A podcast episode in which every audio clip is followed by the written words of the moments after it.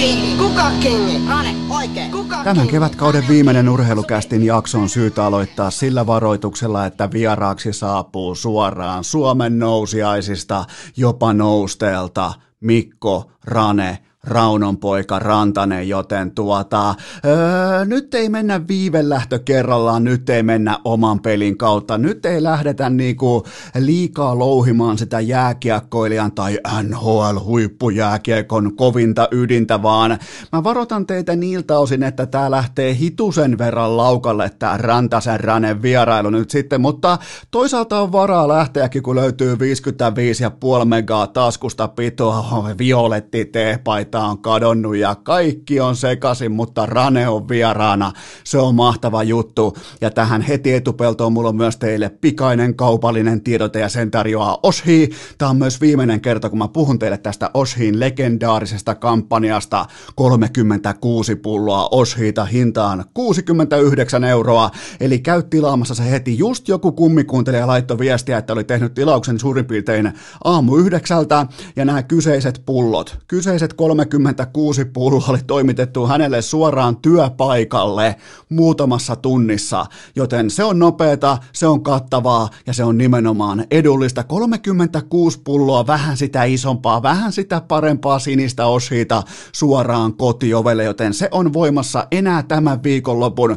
Nyt on perjantai, se loppuu maanantaina, joten sulla on tämä päivä, lauantai, sunnuntai ja maanantai aikaa tilata ja sen jälkeen sitä alennusta, sitä urheilukästin ja Oshiin yhteiskampanjaa ei ole enää olemassakaan, joten käy tekemässä tilauksesi jo tänään Oshi mukana urheilukästissä. Ja tämäkin itse asiassa, tämäkin Rantasen vierailu, tämäkin jakso, vielä viimeinen jakso, miettikää energialevelit alhaalla, helle puskee päälle, silti me jaksetaan tuottaja Koben kanssa täällä, koska meillä on Oshiita, joten 36 pulloa hintaan 69 euroa meikäläisen Instagrammista vaikka tänään storista swipaatte ylös ja laitatte kaverille jakoon, se on kaikki maanantaina ohi, se on loppu, mutta takaisin jaksoon. Eli vieraana Mikko Rantanen. Se on hieno tapa lopettaa tämä uskomaton urheilukästin kevätkauden loppuruni, mutta on mukana paljon muutakin. On NHL Jukka Jalosta, NHL is back,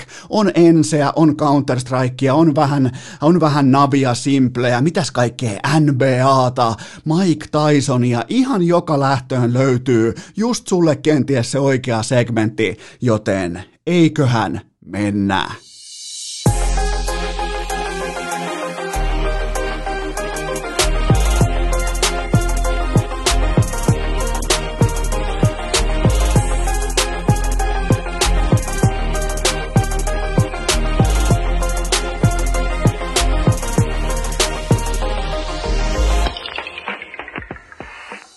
Tervetuloa te kaikki mitä rakkahimmat kummikuuntelijat vielä kevään viimeistä kertaa. Urheilukästin pariin on kutakuinkin perjantai 29. päivä toukokuuta ja...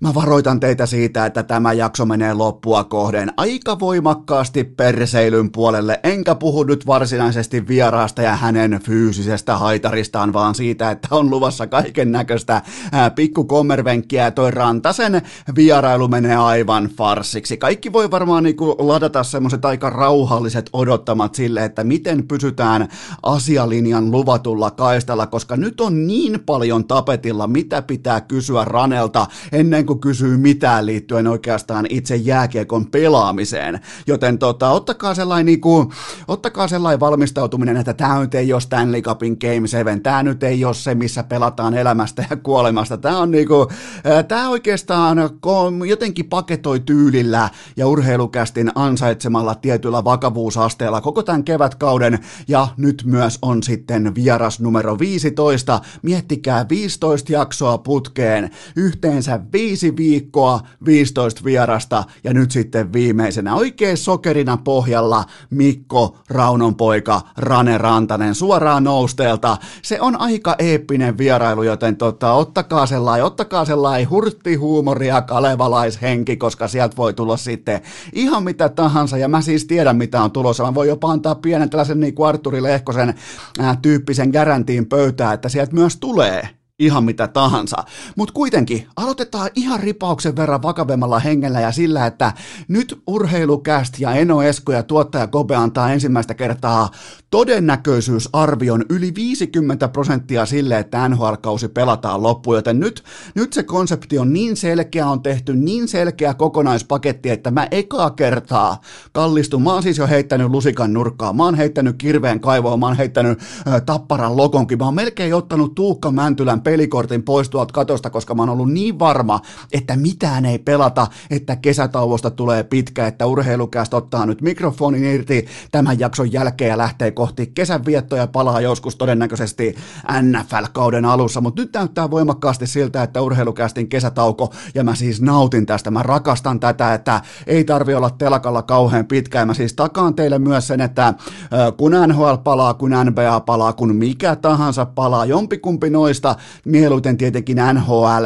niin kyllä takaisin tulee myös urheilukäst. Itse asiassa mä kävin vähän vilkaisemassa CBAta ja varsinkin Rauno Rantasen sopimusasiakirjaa, niin eihän siellä edes pelata, jos ei urheilukästi ole back. Joten tota, kaikki tämä huoli nyt helvettiin liittyen siitä, että on urheilukäst koko kesäkuun, heinäkuun, jopa elokuunkin sivussa, ei varmasti ole. Ja tähänkin lyödään nyt sellainen Arturi Lehkosen legendaarinen vedenpitävä garantiileima. Mutta joka tapauksessa nyt näyttää siltä, että NHL jatkuu ja se on meille kaikille varmasti tervetullut uutinen, mikäli kaikki menee nappiin, mikäli terveydellä ei pelata uhkapeliä, mikäli järki mikäli saadaan aikuisia istumaan samaan pöytään ja tekemään aikuisten päätöksiä ää, tässä kriisin keskellä, pandemian keskellä, niin kyllä me saadaan varmaan me fanitkin tästä sellainen kokonaispaketti käsimme, että me voidaan olla tyytyväisiä, mutta mm, aloitetaan kuitenkin sellaisesta pienestä aikakonetarinasta. Käydään tuolla Heinolassa ja mulla oli, kuulkaa, kaveri oli, sen faija oli toimitusjohtaja semmoisessa aika äh, verrattain ihan ok-luokan pestissä ja hän meni sitten sellaiseen konferenssiin tai jonkin sortin huippuseminaariin pitämään luentoa just tämä talouskriisi 2007, 2008, 2009, niin just siihen etupeltoon pitämään luentoa siitä, että hänen erikoisalansa oli siis siis muistaakseni se, että miten saadaan henkilökuntaresursseista kaikki optimoitua maksimaalisesti irti ja miten saadaan sitä kautta tuottopolitiikka voimakkaammaksi osakeyhtiön sisällä. Suurin piirtein siis näin, niin kuin, ää, totta kai se on monisyinen ja helvetinmoinen asialista, mutta tiivistettynä suurin piirtein noin. Ja me pohdittiin, että no aika kovaa vierasta ja aika kovaa seppää siellä paikan päällä, kun oli ihan siis sellaisiakin ää, yrityspampuja tai sellaisia talousjohtajia, jotka niin kuin on viikoittain esillä vaikka kauppalehdessä tai jossain muualla mediassa Helsingin Sanomissa, ja sitten kuitenkin niin kuin meidän friendin Faija käy siellä petä, pitämässä pienenmuotoisen, silloin oli vielä kalvot, oli vielä äh, vähän niin kuin PowerPointia, mutta elettiin melkein vielä kalvojen aikaa, miettikää, sulla on kalvolla, sä printtaat siis monistuskoneella kalvolle jonkinnäköisen asian, ja sä näytät sitä sitten ihan pokkana kaikille muulle, kun nykyään Herran Jumala kännykältä pystyy suottamaan suoltamaan jotain 8K-kuvamateriaalia, 3D-mallinnuksia, mutta se oli sitä aikaa ja me ihmeteltiin, että no aika kovaa paikkaa puhumaan, mutta se johtui nimenomaan siitä, että nämä fiksut talousihmiset, nämä kirkkaimmat mielet oli valmistautumassa siihen, että hei kohta loppuu täysiajaminen, kohta Nokia lopettaa koko kansakunnan ruokkimisen, kohta on pakko kiristää vyötä, kohta on pakko puristaa henkilökunnasta, osaamisesta kaikki irti, jotta me selvitään talouskriisistä, ongelmista, koko tästä niin kuin oikeastaan globaalista downswingista. Ja se oli niin kuin, tällaista etupelto järkevää ajattelua, niin sen takia hän oli siellä puhumassa. Ja nyt mennään sitten Jukka Jaloseen. Mä luin tuossa suurin piirtein toissapäivänä uutisen siitä. Mä selailin just samaan aikaa kännykältä vähän internettiä, vaikka ei saisi, koska iltaisin ei tule uni, mutta näin sanoo siis mun uusi kello. Mutta joka tapauksessa mä luin vähän niinku, mä luin vähän iltapäivälehtiä tuttuun tapaan, iltasanomat, iltalehtiä. Katoin vähän, että hetkinen, täällä on Jukka Jalonen menossa luennoimaan äh, NHLn NHL-valmentajien huippuseminaari. Tämä onkin mielenkiintoinen uutinen ja just samaan aikaan mä kävelin mun erittäin uskottavan, siis todella akateemisen ja laadukkaan kirjahyllyn ohi ja mä näin Moneyball-kirjan samaan aikaan, mä en valehtele, samaan aikaan kun mä kävelin siitä ohi, mä luin tätä uutista, mä näin Moneyball-kirjan ja mulla klikkas välittömästi nämä kaikki, mitä mä oon tähän saakka sanonut tässä viimeisen suurin piirtein kolme ja puolen minuutin aikana, ne klikkas mulle äh, sellaisen niin kuin triangelihyökkäyksen omaisesti yhteen, koska äh, Jukka Jalonen, juuri nyt äh, nykypäivän jääkiekossa, niin voisi melkein sanoa, että saattaa olla koko jääkiekon kirkkain mieli, mitä tulee tällaiseen Moneyball-jääkiekon ajatteluun, koska hän on kuitenkin coachannut äh, liigapelaajat MM-kultaan, hän on vienyt hyvin kyseenalaisia pelaajia kohti niin kuin mestaruusparaateja, hän on tehnyt absoluuttisesti tässä nyt viimeiseen Oikeastaan vuodesta 2006 alkaen, niin hän on aina pystynyt löytämään heittomerkeissä, vaikka ei tietenkään MM-kisoissa ole mitään salarikäppiä tai mitään, mutta hän on aina pystynyt löytämään sen halvan tuottoisan pelaajan, sen, sen henkilökunnan, sen personellin, josta pystyy puristamaan just siinä hetkessä optimaalisen tuloksen irti, vaikka sieltä tulee minkälaista NHL-tähteä vastaan, vaikka sieltä tulee ketä tahansa vastaan, niin kyllä se on ollut Jukka Jalonen, se on kuitenkin voittanut kolme MM MM-kultaa, joista yksi tietenkin U20-kultaa, ja meille kaikille varmaan voi olla jopa ehkä se kaikista ikimuistoisin, mutta joka tapauksessa aina kuitenkin, pois lukien toi U20-kulta, niin on joutunut kaivamaan aika syvältä sitä kokoonpanoa, on joutunut etsimään sellaisia pelaajapoliittisia ratkaisuja, missä on jouduttu jättämään joskus vaikka tähtiloistoa sivu, otettu vähän duunarikansaa tilalle, tehty kovia päätöksiä, tehty kovia linjauksia, ja menestys on seurannut Jukka Jalosta aina. Ja nyt on ihan sanomattakin selvää, kun on koronapandemia, NHL joutuu kulukuurille, kaikki ammattilaisurheilu joutuu kulukuurille. Se tarkoittaa sitä, että älykkäin mieli voittaa, se tarkoittaa sitä, että tällä tietty moneyball-ajattelu, miten halvemmasta pelaajasta tuodaan optimaalinen tulos, miten sun henkilökunnasta tuodaan optimaalinen tulos ulos nimenomaan NHLn tiukan salarikäpin alla. Ja mun papereissa Tästä syystä Jukka Jalonen on puhumassa täällä NHL-valmentajien huippuseminaarissa, mihin nyt ei kutsuta ihan jokaista paikan päälle, mihin nyt ei ihan joka päivä tuu suomikoutseille äh, kutsuja, niin kuin Jalonen sanoi, että olihan tämä aikamoinen yllätys, että, että on kerrassaan, niin kuin jos Jukka Jalonen sanoi, että on muuten aika uskomaton juttu, niin se ei silloin ole mitään arkea, se, se ei silloin ole mitään normaalia, joten tota, Tämä oli se mun kokonaisnäkemys tähän tilanteeseen, koska se on hyvin mielenkiintoista, että Jukka Jalonen lähtee puhumaan NHL-coacheille, se yhteisö, joka on erittäin tiukasti muurannut itsensä. Se on vähän kuin sellainen Etelämantereen äh, pingviinilauma, joka äh, valmistautuu kohti ankaraa talvea, kun ne vetää itsensä, tiedätkö, selkäsadetta tai selkä niin kuin kovaa äh, talvituulta vasten. Ne tekee itsestään sellaisen tiukan yhteisön, joka lämmittää itseään sisäänpäin. Niin nyt Jukka Jalonen on, Jukka Jalonen on kovasti murtautumassa tästä pingviiniyhteisöstä läpi. Ja se on kova merkki. Ja tämä on oikeastaan ensimmäinen sellainen merkki, joka osoittaa, että Jalonen on huomattu, huomattu, Jalonen on noteerattu, ja nimenomaan siltä kantilta, koska kohta tulee aivan pommin varmasti tulee vaikkapa salarikäpit alas, tulee talouskuuri koko, tai se iskee koko NHL, tulee joutuu keksimään tapoja, missä sä et pysty mälläämään tähtipelaajille ihan mottipäisiä numeroita. Sä et, sun on pakko etsiä varsinkin sinne kolmos, äh, kakkosketjun tuntumaan, puhumattakaan nelosketjusta. Sun on pakko löytää sinne Moneyball-ajattelulla tuotantoa nimenomaan halvalla hintalapulla, missä se pelaajan tuoma panos siihen pöytään ylittää sen hintalapun numeron. Ja siitähän on siis kyse Moneyball. Se on siitä, oikeastaan siitä haetaan siis nopeasti tiivistettynä Moneyball-ajattelu on sitä, että minkä takia maksat baseballissa yhdelle tähtipelaajalle, jos vaikkapa nämä kaksi tai kolme pelaajaa tuo samat numerot pöytään eri hintalapulla omilla segmenteillä silleen, kun ne ynnää yhteen. Siis niin kuin Ihan siis pelkästään numeroihin perustuvaa ajattelua.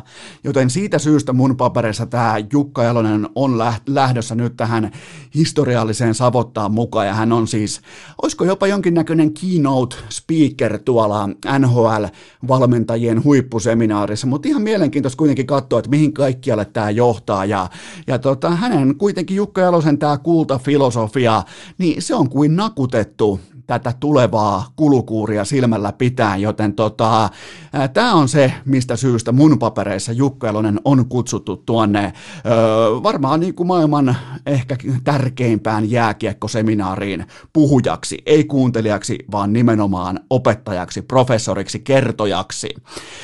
Sitten se NHLn paluu ja yritetään nyt hetkeksi kuitenkin unohtaa tämä korona ja kyllähän tämä niinku, kyllä siellä on jouduttu vääntämään. 24 joukkueen sääliplayerit ja kaikki tietää tässä vaiheessa ja varmaan systeemin, että molemmista konferensseista neljä joukkuetta on suoraan jo playereissa, ne pelaa keskenään jonkinnäköisen niin kuin sisäisen hipan, sen jälkeen määrittyy ykkös, kakkos, kolmos ja nelos seedit, ja sitten nämä loput joukkueet pelaa sitten kylmästi paras viidestä systeemillä omat pikkuplayerinsa alle, ja ne asettuu sitten näitä jo etukäteen sijoitettuja joukkueita vastaan. Konferenssin sisällä. On kaksi pelikaupunkia, toinen pelaa tuolla, toinen pelaa tuolla, ja sen jälkeen ne yhdistyy sitten sitten Stanley Cupin finaaleiksi. Ja, ja tota, nyt kun tätä pyörittelee, vähän käy läpi, niin, niin onhan toi aika, kyllä täytyy sanoa, että vaikka totta kai tämä on PR ja tämä on tuotteen myymistä ja tämä on niinku sellaista voimakkaan markkinointilipun heiluttamista, että meillä on kaikki hyvin, meillä on kaikki kohta ihan erittäin hyvin, mutta on toi mun papereissa kuitenkin aika fiksusti laadittu kaava. Mulla ei ole mitään mussuttamista sen tiimoilta, mutta onhan se tavallaan, mä oon nyt tässä 15 vuotta itkenyt ja vollottanut sen vaiheelta, että pitäisi saada, mä en edes muista milloin oikeastaan sää, sääliplayerit tuli SM Liigaa ja varsinkin kun sen nimi oli vielä kaiken lisäksi Lomarengas pudotuspelikierros, niin tuota, äh, olisiko sitten kuitenkin SM Liikan lämpimässä ofiisissa, olisiko siellä nyt kuitenkin sitten oltu edelläkävijöitä, koska NHL seuraa tätä sääliplayeri äh, ajattelutapaa nyt sitten pandemian hetkellä, mutta äh, NHL – NHL on siinä mielessä mielenkiintoinen tuote lopulta, että sille ei ole ihan hirveästi virheelle marginaalia siinä mielessä, että jos ne tuo hu- huumorituotteen jäälle, niin kuluttaja kääntää selkänsä välittömästi. Kaikki varmaan muistaa, miltä näytti jääkiekko World Cupissa 2016. Absoluuttisesti maailman parhaat jääkiekkoilijat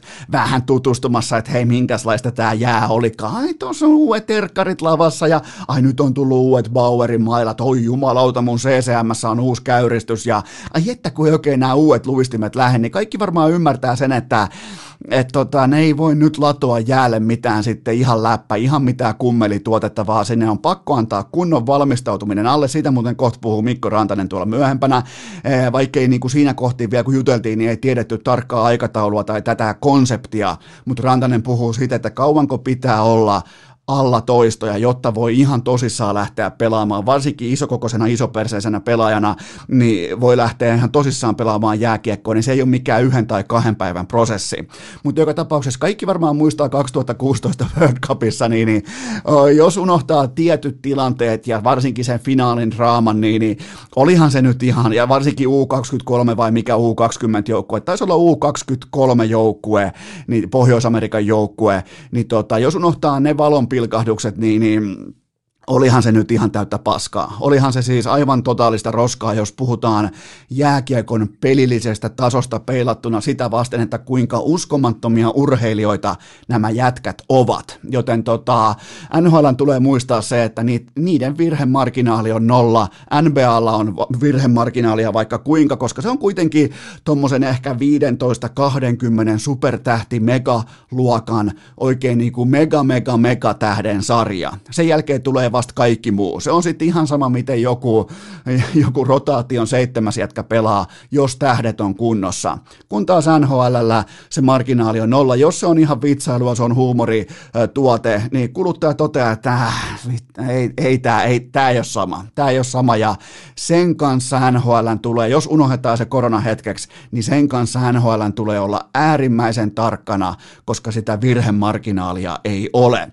Pidetään pieni tauko ja mennään itse asiassa asiassa vähän kysymysten ja vastausten, kevään viimeisten kysymysten ja vastauks, vastauksien oikeastaan aika mystiseen ja paikoin jopa kyseenalaiseen maailmaan. Perjantai urheilukääst! Kuuntelijoina vain meton kuhtujat ja inbox-kori. Tähän välikköön mulla on teille erittäin pikainen, mutta silti äärimmäisen kurantti sekä tärkeä kaupallinen tiedote ja sen tarjoaa urheilukästin kummimainosta ja elisa.fi, koska mä haluan, että teiltä lähtee nyt ikään kuin kesäkausi kunnolla käyntiin. Te tarvitte Polarin älykello. Mulla on se nyt kädessä ja on muuten ollut varmaan yksi aikuisiän parhaista yksittäisistä ostoksista. Ostin sen osoitteesta elisa.fi. Ihan kuulkaa omalla rahalla menin sinne, annoin mun rahat ja se tuotiin mulle suurin piirtein yhdessä arkipäivässä perille ja on muuten tuonut pikkusen verran uutta potkua tämän läskiperseen harjoitteluun, koska tämä kello vähän niin kuin laittaa mua liikkeelle, se kertoo, että hei nyt,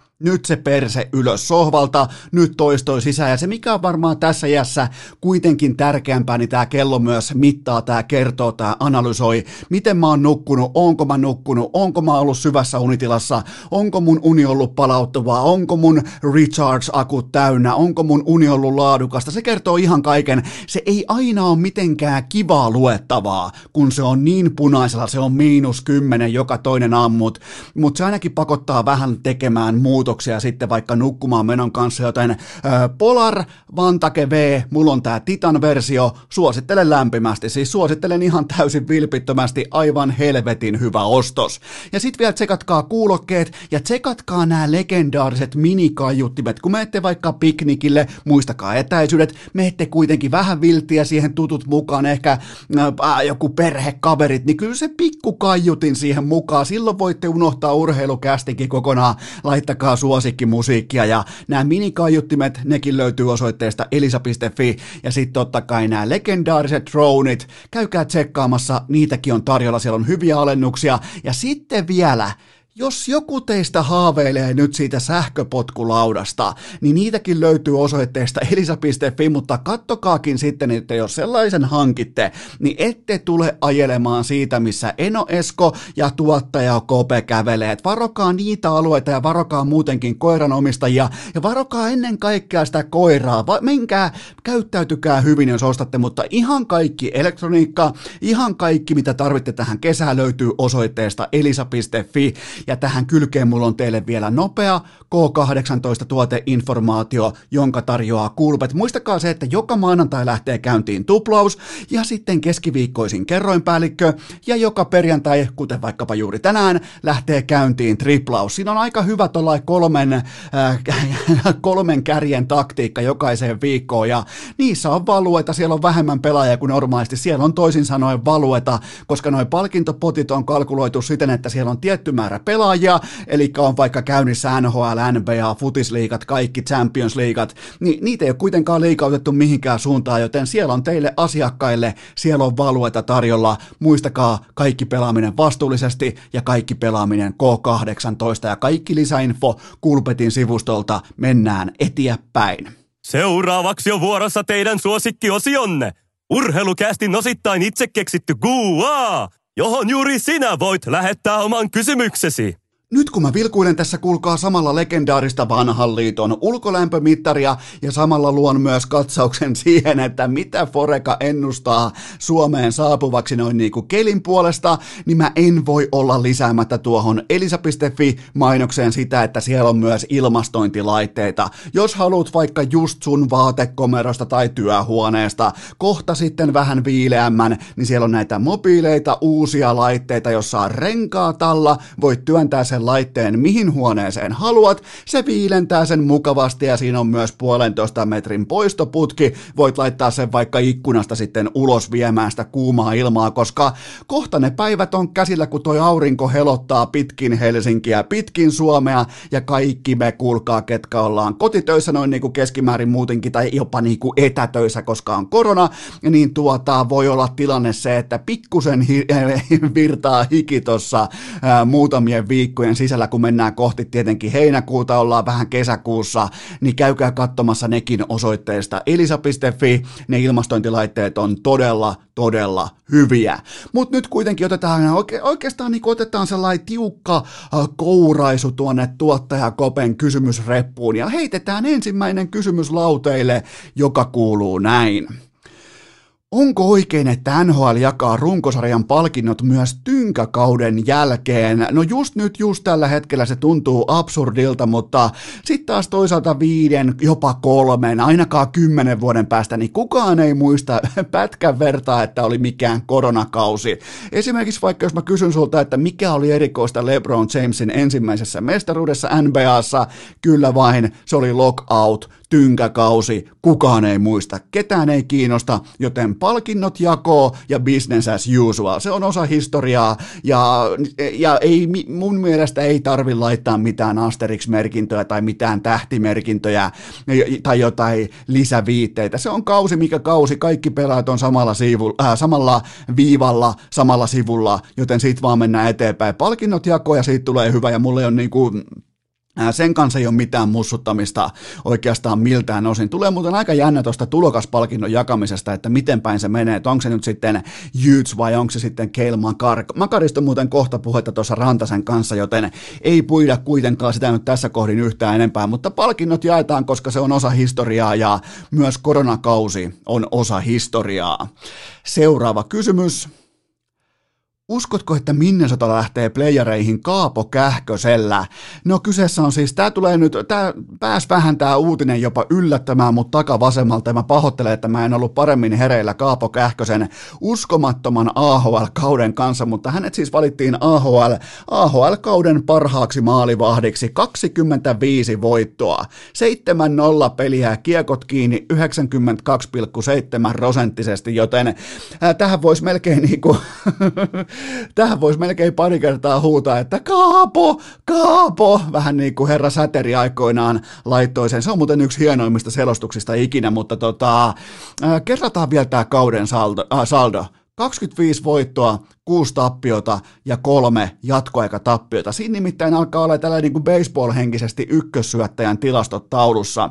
Ja on aivan selvää, että Kähkönen on tässä vaiheessa Minnesota Wildin organisaation paras maalivahti, ja sinne voidaan myös kirjata playereihin niin monta veskaria kuin halutaan, joten jotenkin voisi ounastella, että näytön paikka tulee ainakin, koska Äh, kyllä mulla on sellainen vipa, että tuossa uskalletaan peluttaa kuumaa, vaikka nyt kukaan ei ole kuuma tai kylmä, kun mennään tauon jälkeen askiin, mutta kyllä mulla on sellainen vahva tunne, että kyllä tämä on Kaapo Kähkösen nämä playerit, koska kumpikaan noista muista jermuista ei saa mitään rantapalloa pienempää kiinni, joten tota, ja voidaan myös muistella tammikuuta 2016, äh, kun piti voittaa U20-kisoissa äh, kotikentällä jättimäisiä pelejä kahden miljoonan suomalaisen edessä, niin kyllä se oli Kaapo Kähkönen, joka silloin kytkin vaiheella astui esiin.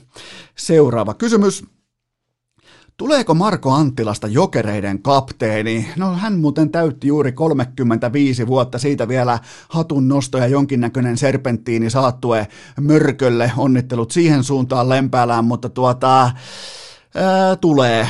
On, on siis kapteenityyppiä ehdottomasti ja on nimenomaan sellainen esimerkkipelaaja, että koskaan ei pidä antaa periksi sellainen, sellainen niin kuin, kun puhutaan vaikka 30 vuotta vanhoista tai 20 vuotta vanhoista kapteeniarvoista, niin kyllä Anttila kantaa niitä todella tyylikkäästi ja ihmettelen, jos hän ei ole jokereiden kapteeni ensi kaudella. Seuraava kysymys. Melko moni tuntui muistelevan Leijonien MM-kullan vuosipäivää. Mitä muistat päällimmäisenä siitä? No ensinnäkin sen, että finaali tuli katsottua Bostonissa, lentokoneessa, missasin silloin Suomi-Venäjä-matsin. Kaiken kaikkia uskomaton kevät niin monelta eri sortilta ja vielä tuli itse naulattua etukäteen se, että Suomi voittaa MM-kultaa liikapelaajilla, niin se jotenkin niin kuin, se herätti myös hännän heilun, heilumista sitten omakohtaisesti, mutta kyllähän toi, jos jotain pitää nostaa, niin kyllähän toi Juho Lammikon ennakoitu tuulettaminen sillä hetkellä, kun pokaalia nostettiin ilmaan, niin kyllähän se oli sellainen aliarvostettu osuus siellä jäällä, siellä Pratislavan kaukalossa, niin kyllä se on jäänyt mieleen, kun Lammikko tekee, kaikki muut tanssii saman kuvion mukaan, niin se vetää omaa makareenaa, siinä kuulkaa siinä. se on hieno video, täytyy jostain muuten kaivaa se esiin. Se on aliarvostettu hetki, kun Juho Lammikko ottaa semmoisen just sekuntia väärää aikaa sen oman hyppysä, ja, ja tota, mutta se kertoo siitä, että, että tota, niinku, Äh, My, myös duunari, myös tällainen niin kiikariosasto pystyy nauttimaan näistä voitoista samalla tavalla, jopa vähän voimakkaammin. Seuraava kysymys. Rasmus Ristolainen kertoi Iltasanomissa, että hän kuittaili muille NHL-pelaajille siitä, että joutuvat kesällä töihin. Mitä tästä pitäisi ajatella? No tästä nyt varmaan niin päässään nopeiten läpi sillä, että ensinnäkin tulee ajatella sitä, että Rasmus on vielä huippu ammattilaisena ihan pieni lapsi, noin niin kuin sellainen mentaalimikkihiiri, että näitä nyt tulee sitten Rasmukselta vähän enemmän kuin muilta, mutta tokihan sen ymmärtää ja mikäli tässä nyt istuttaisiin aikuisten pöydässä, niin Ristolainen suurin piirtein häpeäisi franchise-pakkina silmänsä päästään, ettei tolla rosterilla, tolla porukalla, noilla NHL Draft-varauksilla ei mahdu edes 24 joukkueen sääliplayereihin, kun aletaan painamaan tällaista fucking lomarengas playerisysteemiä, minkä niin kuin, tiimoilta mulle ei ihan hirveästi on mussuttamista, niin kuin tuli jo käytyä läpi, mutta, mutta se, että Ristolainen ennemmin viettää kesää kuin mahtuu edes 24 joukkueen ryhmään, niin tota, kyllä se kertoo, se kertoo mulle aika paljon Buffalosta ihan noin niin kuin organisaationa, ja se kertoo erittäin paljon myös ristolaisesta franchise-pelaajana, joten tota, tässä niin kuin tavallaan se organisaatio saa sen pelaajan, jonka se ansaitseekin. Seuraava kysymys. Pelkäätkö, että joku suomalaisista NHL-pelaajista tekee tänä kesänä latvalat? Eli nyt en, en, en siis jotenkin en pysty kuvittelemaan, että nyt viitataan vaikka Jan Latvala, eli tehdään pelkkää kyykkyä ja, ja tota, sen jälkeen tullaan uskomattomalla tollasella, silloin siis varmaan yksi kaikkien aikojen kyykky perseestä Jan Latvala. Sillä se pelasikin sen jonkun 9400 SM ottelua ja kaikki nämä pelit vielä ylika, ylikäyrällä CCM-mailalla, mutta ja kypäräsilmillä, ihan Arturi Lehkosena, mutta mutta tota, mä uskon, että tämä jotenkin viittaa Jari-Matti Latvalaa ja tähän ö, rajoitettuun verovelvollisuuteen Suomessa, jossa olet ulkomailla töissä. Ja, ja tota, no mä lähden siitä, että pelaajien, urheilijoiden, ammattilaisten tulee keskittyä vain ja ainoastaan omaan, ammattiin, omaan ammattiinsa, ja sen sijaan kaikki vastuu näistä tilanteista on agenteilla ja lakimiehillä, useimmiten se on sama henkilö, ja näiden lakimiesten ja agenttien tulee olla täsmälleen sekunnilleen kartalla sen tiimoilta, että montako päivää päivää saa olla Suomessa, koska jos sä tienaat vaikka 5 miljoonaa sun pelaamisesta ulkomailla, niin, niin tota, jos sä oot ylimääräistä aikaa sitten Suomessa, niin, niin tota, se lasku on pikkusen verran kalliimpi kuin vaikka Antti Raanan kaivuhuoneen piikki tällä hetkellä. Joten tota, mä en usko siis, että kenellekään tulee tästä mitään ongelmia, ja mä oon myös alkanut kääntyä vähitellen sen puolelle, että Latvalakin voittaa tämän oman ikään kuin esitapauksensa. Tässä on mun mielestä vaan Latvalalla aivan liikaa hävittävää sen tiimoilta, että et, et, niinku, mä, mä uskon, että jotenkin hän kaivaa tuosta itsensä vielä, että löytyy se yhteinen sävel ja löytyy ne päivämäärät, löytyy ne matkustuspäivämäärät. Niistähän tässä nyt väännetään, että kuinka paljon hän on ollut Suomessa. Mutta mä uskon, että kukaan suomalaisista NHL-pelaajista E-, ei häviä. Tämä on, li, tämä on liian kallis ruletti. Tämä on ihan helvetin paljon liian kallis ruletti. Ja tota, mä uskon, että heidän agenttinsa ja lakimiehensä on todella tarkkana juurikin. Ei, se pela, ei siis, pelaajien tulee pelata ja ne agentit ottaa sen 2 prosenttia, 3 prosenttia, jopa jotkut ottaa enemmänkin kokonaispalkasta sillä, että ne tekee duuninsa ja tämä on niiden duuni. Seuraava ja viimeinen kysymys jääkiekkoaiheesta. Uskotko, että KHL kykenee aloittamaan runkosarjansa toinen päivä syyskuuta niin kuin se suunnittelee? No tota, tämä ei ole yhdenkään podcastajan tai kenenkään muunkaan uskon asia, ei edes Vladimir Putsku Putinin uskon asia, vaan nyt on niinku, mun mielestä on oleellista ja tärkeää olla arvaamatta mitään tuonne suurin piirtein kahden tai kolmen kuukauden päähän, koska tässä tapahtuu koko ajan koronaan liittyen muutoksia myös niinku ihan päivä, jopa niinku viikkotasolla, jopa päivätasolla, joten sen tiimolta sykkeet alas, koska nämä maailman kirkasmielisimmät pandemia-asiantuntijat, jotka on tutkinut sitä tutkinut pandemioiden syntyä ja kulkua, ne on tutkinut erilaisten koronavirusten syntyä ja kulkua 40, 50, 60 vuotta elämästään, ja niidenkin ennusteet on päin persettä, joten älkää nyt kysykö multa ja tuottaja Kopelta, ja muutenkin kaikista NFL-kausista arvuuttelua, se on ihan ty- yhdentekevää, SM-liigakausista, ihan yhdentekevää. Koko ajan tulee muutoksia, niihin pitää pystyä vain adjustoitumaan, joten tota, mun uskolla ei ole mitään tekemistä tekemistä sen kanssa, että mitä milloinkin aloitetaan. Pidetään pieni tauko ja mennään eteenpäin.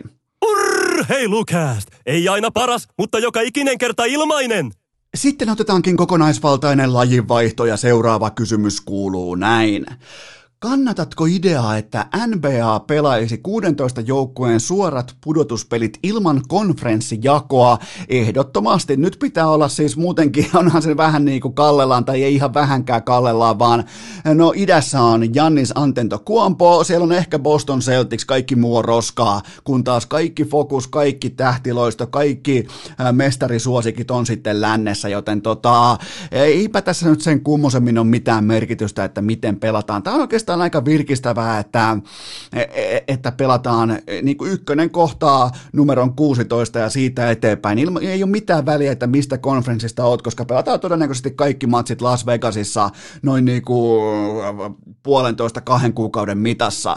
Joten tota, no idällä ei ole ketään tai mitään muuta kuin Janni Santento Kuomposen katsojanumerot on ihan täyttä roskaa, mutta silti on todettava se, että nyt just tällä hetkellä, mikäli lyödään playerit käyntiin tällä 1 ja 16 taktiikalla, niin tuota, siellä on kuitenkin nämä ehkä keskeisimmät helmet löytyy konferenssien sisältä, kuten vaikka Clippers vastaa Mavericks, ja sitten löytyy Boston vastaa Philadelphia, jos joku haluaa pitää Philadelphia vielä oikeana koripallo-organisaationa, tai mä en tiedä, mistä mä löysin tuon vielä sanan siihen. Okei, no, siellä kuitenkin uskotaan prosessiin, joten meidänkin on syytä uskoa prosessiin, mutta tota, Tämä on oikeastaan aika virkistävä tyyli, että pelattaisiin äh, pelattais konferenssin, konferenssien välillä jo etukäteen, koska normaalisti totta kai se on vasta finaaleissa se kohtaaminen, niin kyllä tämä, tämä piristää. Tämä piristää kummasti ja ehdottomasti jatkoon. Seuraava kysymys. Mitä ajattelet LeBron Jamesin viime aikojen somekäytöksestä? No kaikki tämä, mitä hän on nyt tehnyt suurin piirtein viimeisen kolmen neljän päivän aikana liittyen poliisiväkivaltaan, äh, joka on kohdistettu tummaihoisiin ihmisiin Amerikassa ja lähinnä tietenkin Minneapoliksessa ja Minnesotan osavaltiossa, niin tämä on se, mikä tuo sen King kuningas etuliitteen hänen nimensä. Tämä on suuruutta, tämä on se, missä LeBron James astuu sinne suurten urheilulegendojen joukkoon, kun hän joskus laittaa kenties Nikinsa äh, hyllylle, kun hän lopettaa uransa, niin hän, hänet tullaan muistamaan yhtenä kaikkien aikojen suurimmista urheilijoista. Se on, äh, se on eri asia kuin olla paras urheilija tai tehokkain urheilija tai lahjakkain urheilija. Se on sitä, se on sitä Muhammad Ali kategoriaa, missä LeBron James tullaan muistamaan uran jälkeen tulevaisuudessa, koska tämä aktivismi, on jotain, mitä supertähtivetoinen urheilu ei ole tottunut näkemään, ja sen viitan hän kantaa todella, todella leveillä hartioilla, joten siitä jättimäinen hatunnosto kuningas Jamesin suuntaan. Seuraava kysymys. Millä mielin seuraa tätä Mike Tyson vastaan Tyson Fury-spekulaatiota? No päällimmäinen tunne on varmastikin suru ja mikään ei tuo kuitenkaan takaisin sitä 400 miljoonan hassattua omaisuutta, jonka Mike Tyson kulutti tiikereihin ja, ja tota, 60 prosentin välittäjä- ja agenttipalkkioihin ja siis poltti sen savuna ilmaan sen 400 miljoonaa ja avioerot ja kaikki, mutta tota, ei tämä kuitenkaan niin ammattinyrkkeily, vaikka se on viihdebisnestä, niin se ei voi olla mikään työmarkkinatuki, että voi puukata itselleen otteluita sen mukaan, kun äh, siltä sattuu tuntumaan. Ja, ja tota, mun mielestä on likimain edesvastuutonta edes keskustella tästä asiasta. Miettikääpä tilanne, meillä on vaikka e-, erittäin kunnioitettu, meillä on oikein kunnon legenda Esa Tikkanen jääkiekossa, vähän käynyt vaikeitakin aikoja läpi, silti on kaikkien sellainen rakastama nallekarhu, niin miettikää se samaa kaukaloa vaikka Nathan McKinnonin kanssa.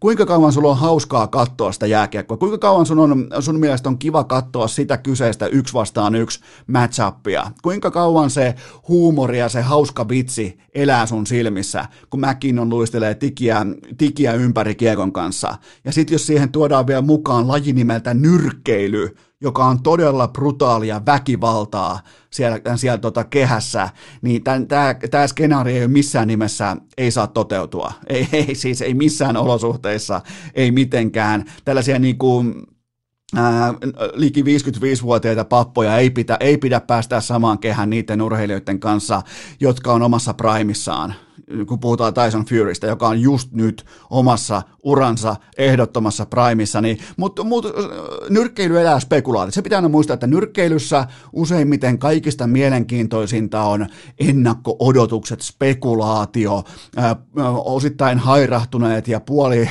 sairaatkin ideat. Sehän on monin paikoin ollut viime aikoina paljon paljon mielenkiintoisempaa kuin itse nyrkkeily, josta on puuttunut supertähdet. Joten tota, mennään seuraavaan kysymykseen.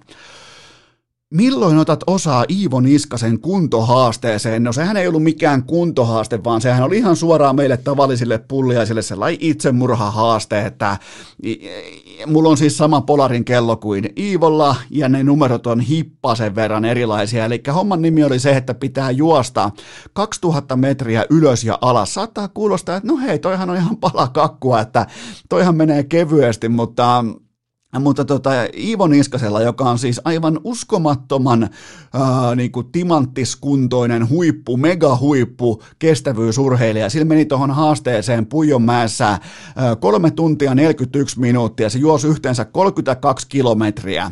Joten tota, jos mä menen yrittää samaa, vaikka mulla on sama kello, niin se kello todennäköisesti ilmoittaa jossain vaiheessa, että hei Esko, Esko, Esko, Esko, tuuhan pois sieltä pujolta, että Esko ihan kohta, ja se Polari tilaa just jostain niin kuin paikallisesta hautaus, hautaustoimistosta ja arkun valmiiksi siihen, ja sillä kellolla on niin paljon tekoälyä, että mun tapauksessa se reagoi aivan pommin varmasti noin, joten tota, en aio kokeilla, koska en halua ää, kuolla vielä tässä vaiheessa, mutta täytyy nostaa hattua, kyllä noi on siis noin huippurheilijat, varsinkin huippukestävyysurheilijat, niin ne on niin eri puuta, Siis toi on jotain ihan, ihan sairasta. Mä voin vaan kuvitella, koska ne kaikki, ketkä on koskaan juossut kovia niin kuin mäkivetoja tai, tai tällaisia, niin, niin kyllähän sinne ylös kuitenkin niin kuin, sä pystyt niin kuin, sitten, kun sä oot siinä moodissa ja sun jalat toimii, niin kyllähän sä, niin kuin, sä pääset sinne ylös.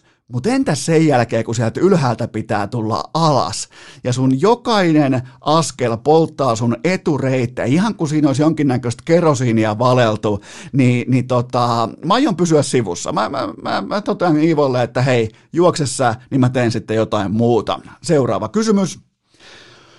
Olaus Alinen urheilulehden kannessa, onko tämä poika nyt sitten varma NFL-tähti joskus? No tämä on aika porilainen kysymys, tämä on aika tällainen niin kuin aggressiivisesti suoraan NFL-tähteyteen, mutta puhutaan siis 16-vuotiaasta porilaisesta jenkkifutaajasta. Muistakaa, että jos nyt otetaan porista vaikka joku verrokki, niin Joel Armian piti olla tuossa ajassa tuleva Artros Trofin voittaja, eikä Selketrofin voittaja, joten pelaajaprofiileille, pelaajatulevaisuuksille, pelaaja-odotuskäyrille voi tapahtua aivan mitä tahansa, mutta tie on nyt kuitenkin se, että nyt hän on 16-vuotias, ensin pitäisi olla high school-tasolla aloittava left tackle, sen jälkeen pitäisi olla aloittava vasen täkkeli nimenomaan Power Vitosen joukkueessa, eli jossain näistä viidessä isossa powerhouse tai power conferenceissa, niin kuin sanotaan Amerikoissa, niin sieltä pitäisi löytää sellainen programmi, sellainen koulu, jossa olet aloittava äh, vasen takkeli. Sitten pitäisi jotenkin louhaista itsensä NFL-kokoonpanoon joko draftin tai sitten ihan vapaan agenttiuden kautta. Ja sitten siellä pitäisi jotenkin pystyä pääsemään 32 aloittavan vasemman takkelin joukkoon ja niistä pitäisi jotenkin pystyä puristamaan itsensä sinne suurin piirtein parempaan 15-20 prosenttiin, eli suurin piirtein noin parhaan kuuden täkkelin, seitsemän täkkelin joukkoon, niin tota, sit ollaan NFL-tähti. Jos sä oot oikein, sä oot, niinku, sä oot top 6 aloittavista left tackleista, niin saat NFL-tähti. Joten tota, hitusen verran vielä on matkaa, matkaa Olaus Alisella, mutta tota, ehdottomasti seuraamisen arvoinen pelaaja ja tota, hyvin mielenkiintoista, että ja, ja se mikä pitää sanoa Alisista, ylipäätään Alisista, hänen fajastaan ja itse pelaajasta, niin on se, että ne tekee tällä hetkellä vahvaa, laadukasta PR-työtä. Ne myy, ne myy tarinaa. Menkää tarina edellä, myykää se pelaaja Suomen kansalle, myykää se pelaaja tota, koulujen päävalmentajille, ADille, myykää se kaikille, myykää se medialle, myykää se Jenkeissä paikallismedia, myykää paikallisblokkareille, myykää se somessa. Tässä on, oike- tässä on oikeastaan niin kuin ihan oppikirja. Mä en usko, että tämä tulee porista, tällainen niin kuin oppikirja näyte siitä, että miten pusketaan omaa tuotetta mediaan joka luukusta, joka paikasta ja maksimivolyymilla. Joten tota, siitä pisteet Porin suuntaan. Seuraava kysymys. Oletko valmis hyväksymään tuon, että Red, äh, Red Bull Flickin voittajat olivat sittenkin huijareita? No en missään nimessä, että heti kun joku osuu ruletissa 20 kertaa putkeen oikean numeron, niin välittömästi on joku kasinon omistajista itkemässä, joten tämä on tällainen klassinen tilanne kuin äh, mun äh, kummijoukko, että boss osujia ja ennen kaikkea Free Voldesia lähdettiin sorsimaan oikein porukalla, että heti tullaan siis joku alkaa, se on vähän sama kuin tuota Pentti, Pentti Köyrillä, että vähän kuin jollain, jollain on massia päällä, niin joku köyhä alkaa vinkumaan, niin tässä on just samanlainen samanlainen tilanne, että Voldes ottaa tuommoisen 12 fragia putkeen seinän läpi, niin välittömästi on joku ää, screenshottien ottaja itkemässä pitkeen somea, joten Free Voldes, tässä ei ollut mitään epäselvää. Mä haluan elää siinä maailmassa, jossa joku pystyy ennakoimaan ja pitämään tähtäintä. Pitä, pitä, kuitenkin tietokoneen näyttö on aika iso. Siihen mahtuu aika monta pikseliä, mun pitäisi tietää monta pikseliä, koska mä just katoin sen paljon mun 27-tuumaisessa Applen näytössä Retinassa on, en muista, en tiedä, mutta tota, mut mietin nyt, sulla käy koko ajan niinku sellainen sattuma, että sun hiiren kursori on jatkuvasti täysin ö, satunnaisesti vastustajan pääkopan kohdalla. Miettikää minkälainen onnen kantamoinen, joten mä en usko huijaukseen, mä näin vaan aitoa raakaa talenttia ja ripauksen onnea. Seuraava kysymys. Osoittiko Simple keskiviikkona Chaivuuta vastaan, ettei hän kunnioita peliä? No tuota, kyllähän Kanadassa olisi jo tapeltu, että hän hiipi Chaivuun viereen, hyppäsi pään päälle ja tappoi pistolilla, joten kyllä se oli, niinku, se oli sellainen hetki, kun näistä on paljon puhuttu, että kumpi nyt on sitten se tulevaisuuden niinku seuraavien vuosien aikana paras avikka-ampuja Counter-Strikeissa, niin kyllähän tuossa kävi nyt silleen, että Chaivu joutuu ottamaan hiirensä irti tietokoneesta ja luovuttamaan sen Simplelle ja lopettamaan uransa Counter-Strikein parissa, joten tota, olihan toi niin dramaattinen nöyryytys, ettei tosta nousta enää mitenkään. Seuraava kysymys. Tuliko yllätyksenä, että Markkasen kästivierailua siteerattiin pitkin USA-mediaa? No ainakin tämä oli todiste siitä, että joku kuunteli tämän Markkasen pitkän kattavan tsikakolaisen vierailun loppuun saakka, joten siitä hatunnosto heille. Seuraava kysymys. Mitä vinkkejä voisit antaa aloittelevalle podcastajalle? No just, nyt just tässä kohdin en oikeastaan yhtään mitään, koska itsekin on menossa kesätauolle, mutta tota, mä voisin joskus oikeastaan ihan vakavissaan, koska sitten kun alkaa olla riittävästi jaksoja takana ja suurin piirtein tietää, mitä on tekemässä täällä vaatekomerossa, niin mä voisin ihan oikeasti, mä oon jopa harkinnut, että mä tekisin vaikka sellaisen, en, en mä siis ketään voi neuvoa. Mä, mä pidän sellaisena niin kuin oikean podcastajan rajana sellaista ehkä 500 jaksoa. Että sä oot suurin piirtein tuhat tuntia viettänyt sen raakamateriaalin kanssa, niin, niin silloin voidaan alkaa puhua niin kuin, että ihan oikeasti jo podcastajat, joten mulla on siihen vielä matkaan, tämä vasta jakso numero 210, mutta mä voisin joskus antaa tällaisia niin kuin orastavia niin kuin vinkkejä tai niin kuin noterauksia, mutta en kuitenkaan, must, mä en ole vielä kuitenkaan niin korkealla tasolla, että mä voisin neuvoa ketään. Mutta tota, kaikki lähtee kuitenkin siitä, että kun sä avaat mikrofonin, niin jos sulla on kivaa, jos sulla on hauskaa, jos sä oot kiinnostunut sun omasta asiasta, on se sitten mikä tahansa, niin sä voit olla varma, että se on ainoa tie kapturoida, eli saavuttaa, vangita se kuuntelijan korvat. Se on se juttu. Seuraava kysymys mitä aiot tehdä kesätauolla? No enpä nyt juuri oikeastaan tiedä vielä. Tänä en ainakaan katso urheilua, koska sitä ei tule. Se on ainakin sellainen niin kuin erilainen kesätauon merkki, mutta jotenkin nyt muutenkin tuntuu hassulta, että kun joskus vilkaisee ulos ja katsoo kelloa vaikka yöllä joskus viieltä aamuyöstä, siellä kivasti on linnut laulaa ja aurinko nousee, mutta puuttuu NHL. Tämä on ainakin erilaista, mutta ihan tervetullutta ja pitää vaan ja pitää mennä Jutilan askeleella eteenpäin. Ja aion ainakin jossain määrin aloittaa maastopyöräilyn. Se on nyt isosti purassu ja mua kiinnostaa todella paljon noin fillarit ja juurikin tälläkin hetkellä neuvottelen yhdestä pyörästä tässä kiimaisesti, että saisiko sen jotenkin itselle. Ja käyn varmaan vähän mökillä ja käyn huristelemassa kesäautolla vähän tuolla pitkin Suomen maata ja ihmettelemässä. Sen jälkeen taas tullaankin sitten lockdownia vaatekomeroon. Viimeinen kysymys onkin tämä sitten samalta kysyjältä, että kauanko kesätauko kestää. Mä voisin ennakoida, että se kestää vaikka, no en, en sano mitään, mutta kyllä te huomaatte, urheilukästä tulee takaisin jonain maanantaina, niin kyllä te tuutte sen huomaamaan ja, ja tota, en anna mitään niinku aikarajaa tai limittiä tai mitään, koska jos musta tuntuu siltä, että mä palaan jo Herran Jumala nyt heti kesäkuun ensimmäisenä maanantaina, niin mä myös teen sen. Tämä on ihan täysin mun käsissä ja täysin mun pääntä tavallaan alla ja, ja tota, mä tuun toimimaan jatkossakin just tasan tarkkaa siltä kuin just sillä hetkellä tuntuu, joten tota, mutta nyt ei ainakaan tule niin pitkää kesätaukoa kuin viime kesänä, kun se alkoi jo silloin äh, suurin piirtein joskus tuossa joskus tuossa kesäkuun alussa taisi olla ehkä 10. päivä, 12. päivä alkoi kesätauko ja se loppui vasta sitten joskus ensimmäinen päivä syyskuuta tai jotain vastaavaa, joten siitä nyt ei ainakaan huolta ja kaikki tulee menemään hyvin ja toivottavasti päässään kaikki samalle sivulle. Huomaat, että mä, mä pelaan nyt sulta aikaa, kaikki odottaa jo, että no milloin se Mikko Rantanen alkaa puhua, mutta pietää pien tauko ja mennään kulkaa Ranen vierailuun. Perjantai. Kästi kaiuttimiin, triplaus käyntiin, sauna tulille, kylmä käteen ja huoli pois.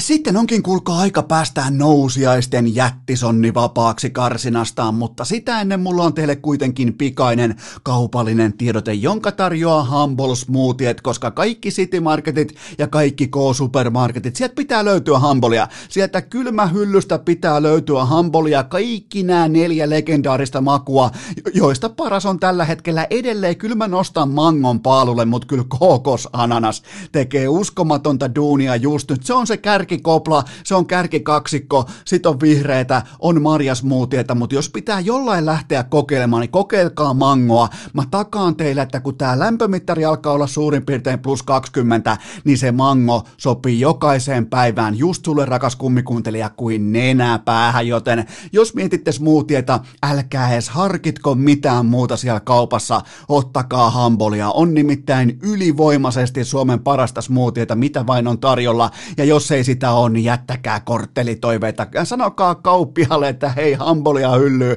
Nyt tarvitaan vähän sinne kylmähyllyyn jonkin näköistä playoff-uskottavuutta, koska NHLkin jatkuu kohta, niin ei tässä nyt niinku ihan vihkoon voi kaikki vetää kuitenkaan.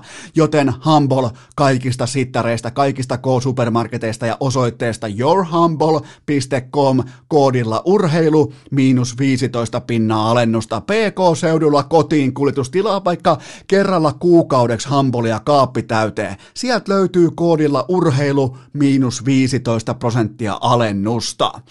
Ja tähän kylkeen mulla on vielä toinenkin mainoslotti teille tarjolla, nyt kun mennään kuitenkin urheilukästin kevätkauden viimeistä jaksoa, niin näitä on nyt tässä muutama kuitenkin pinottuna, ja mulla on teille kulkaa sellainen tuttu osoite kuin viaplay.fi, siellä on Bundesliigaa, siellä on UFCtä, ja muistakaa nyt ennen kaikkea, tänä sunnuntaina parin päivän päästä siellä on legendojen päivä, siellä on AJ Niemen ekaa maalia, siellä on Essi Pirneksen Samentista sellaista oikein niinku, äh, vähän hentoäänistä dominointia, keskikaistalla löytyy Kimmo Timosen 0 plus 3 ja löytyy Ossi Väänäsen ottelu, jossa ei ole tehopisteitä, mutta taklaa ja ajaa ihan kaikkea liikkuvaa. Vetää siellä kuin joku vauhkotautinen kojootti päin kaikkea, mikä vaan sattuu tulemaan eteen, joten Bundesliga UFC tai kohta myös NHL sitten ihan oikeasti, ihan oikeista panoksista NHL palaa toivottavasti, kuten tällä hetkellä aika voimakkaasti siltä näyttää, että NHL on tekemässä paluuta, niin kuin hyvin tiedetään,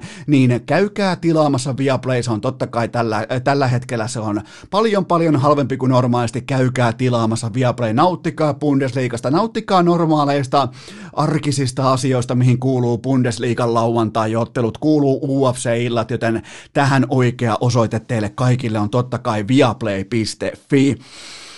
Sitten se nousiaisten jättisonni sieltä karsinasta vapaaksi. Ja tota, Tätä tehdessä täytyy sen verran pohjustaa, että tämä tehtiin tämän viikon tiistaina, tämä kyseinen vierailu, ja oliko sitten jopa tiistai-iltana vai milloin se tuli? Taisi olla tiistai-iltana tuli tämä Gary Bettmanin äh, tarkennus siihen asiaan, että okei, 24 joukkueen playerit, se tiedettiin jo, mutta että nyt on jonkinnäköistä aikataulua, niin se ei kerennyt vielä tähän meidän miten nyt voi sanoa, erittäin asialliseen keskustelutuntiin Mikko Rantasen kanssa, joten tota, ollaan siis tiistai-aamun tietojen varassa, mutta ei se nyt kuitenkaan ihan mitään niin tärkeää tullut. Lähinnä se, että missä pelataan, montako joukkuetta pelaa. Se ei niin kuin sinänsä liity Raneen mitenkään, koska Rane on kingi, Rane laittaa kiekkoa pussi ihan mistä tilanteesta se vaan ikinä haluaa, tuli vastaan ketä tahansa, vaikka kaikki muut 23 joukkuetta pitää piestä, niin Rane on valmis, joten nyt siirretään puheenvuoro Mikko Rantaselle.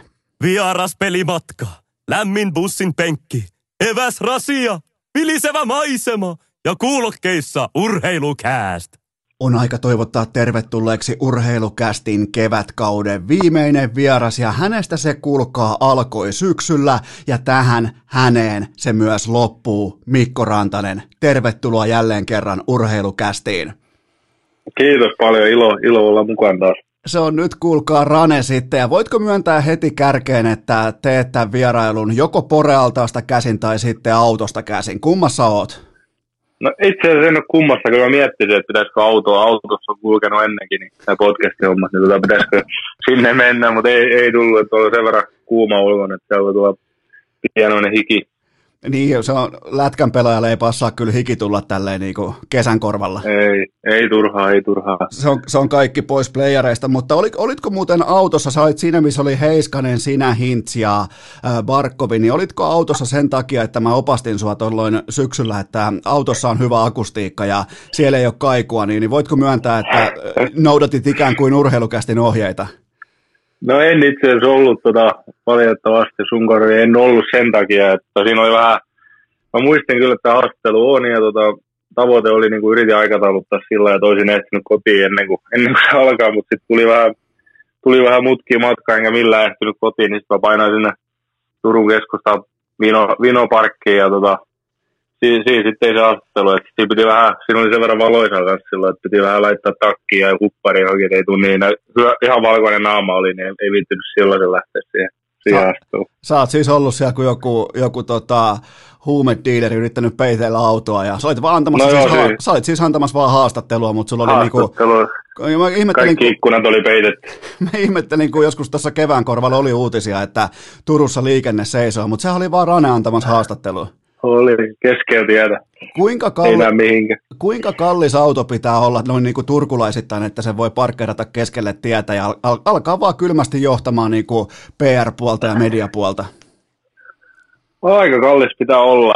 Mä tiedän ainakin yhden turkulaisenkin, että se voisi onnistua. Ja se, en mä mitään nimiä sano, mutta pelaa Buffalossa jääkiekkoa ja, ja tota, semmoinen. Niin jätetään, jätetään siihen, mutta häneltä voisi kyllä, ei yllättäisi, vaikka se olisi keskellä tietä parkkeerattu joskus. Niin, ja sitten vielä se, että sillä pitää olla kuskikin, kun se oma korttihan on jossain vielä. Niin, sekin, sekin taisi olla juuri vielä juu. Siinä on monta, monta kantoa kaskissa. Oh, Mutta nyt, me, nyt mennään tota urheilukästin kevätkauden viimeistä jaksoa, ja susta se aikoina alkoi, ja tähän se nyt myös, myös loppuu, ja on kovaa kattausta tällä viikolla Markkanen, Teräväinen ja nyt sitten Rantanen, niin, niin koetko, että tässä täs niinku kuitenkin ollaan jätetty niinku vielä sokeripohjalle? No emme tee kyllä aika kovin kovin jätki on ennenkin ollut ja taitaa niin kuin joka, joka viikko ollut, ollut kyllä hyvin, hyvin vieraita. Niin tota, mä olisin tosiaan kummikuuntelijat kuullut, että on ollut hyviä, hyviä jaksoja. Niin, niin sulla on, sul on tämä esikuuntelija, tämä, joka no, sun, sun, puolesta, sun puolesta tekee sen likasen työn ja sitten ilmoittaa, että herra Rantanen, sinulle olisi taas jakso valmiina. kyllä, just näin. O- osasko tämä muuten tämä sun tota, hyvä ystävä, osasko se neuvotella itselleen uuden kummikuuntelija diilin nyt, kun sullakin tuli tuollainen kymmenenkertainen palkankorotus, niin kai se ymmärsi, että nyt myös niin kuin sen arvo lähtee nousuun? Kyllä se yritti, mutta ei, se oli vasta se oli ensimmäinen kausi käytännössä vasta, että ei sen jälkeen tehdä mitään, niin mitään se... uusia sopimuksia. Tässä muutama vuosi, muutama vuosi vielä, niin sitten ehkä voidaan neuvotella. Niin se on vasta ruukia sopimuksella. Niin, just näin. Ai, sille ei ole edes mitään oikeutta mihinkään välimiesoikeuteen tai ei. mihinkään, niin sehän on ihan siis. Mutta toi on, toi on just sitä, että tuossa niinku, kun sä oot nyt tullut mogulitasolle, niin sä oot heti niinku huomaamaan tällaisia porsaanreikiä niinku neuvotteluformaateista ja heti otat sieltä valuen puolelle. Kyllä, näin se pitää tehdä. Raha on kuin seuraomistajalla, mutta ei puhuta kuitenkaan rahasta, vaan mulla on ensimmäinen todella kriittinen ja tiukka kysymys tähän. Nyt mennään kuitenkin, sä voit vaan tuntea sen nahoisas, miten asiallisella linjalla mennään nyt urheilukästi viimeistä kevätkauden jaksoa, niin miten tämä uusi raivaussaha on muuttanut Mikko Rantasta ihmisenä?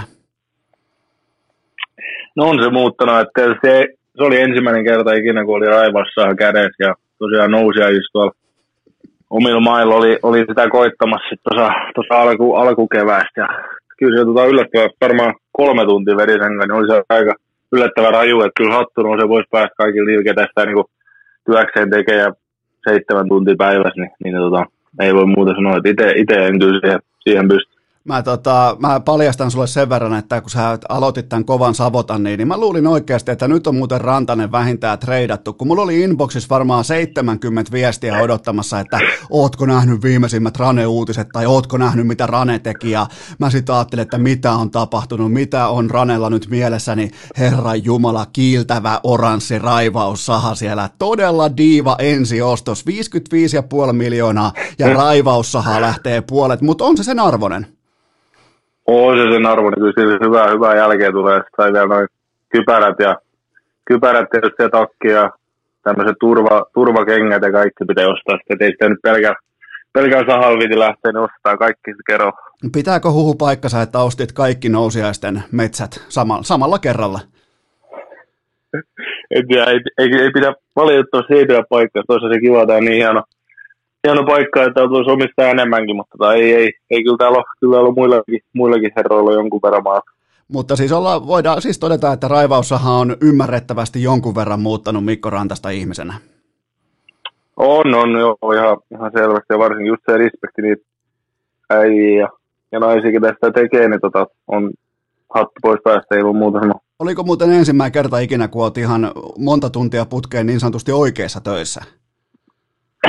Kyllä mä oon joskus ollut, tota, mä muistan yläasteella, mä olin ainakin tetis, tota, tai eikö tämä tetiksi sanota semmoinen, kun mennään johonkin työharjoitteluun, niin mä olin valintatalossa nousee kokoamassa noita tota, tai laittamassa hyllyttämässä niin tavaraa, niin se on varmaan ensimmäinen työkokemus ollut. Että, että, tota, Okei. Tämä oli, tämä oli vähän rankempaa homma. No jälleen kerran löydetään meiltä yhteistä historiaa, koska mäkin olen ollut kaupassa hyllyttäjänä. Joten tota, ja, ja muuten se mikä on mielenkiintoista, niin kun me syksyllä tehtiin urheilukästikauden ensimmäistä jaksoa, niin, niin sä olit silloin työtön työnhakija.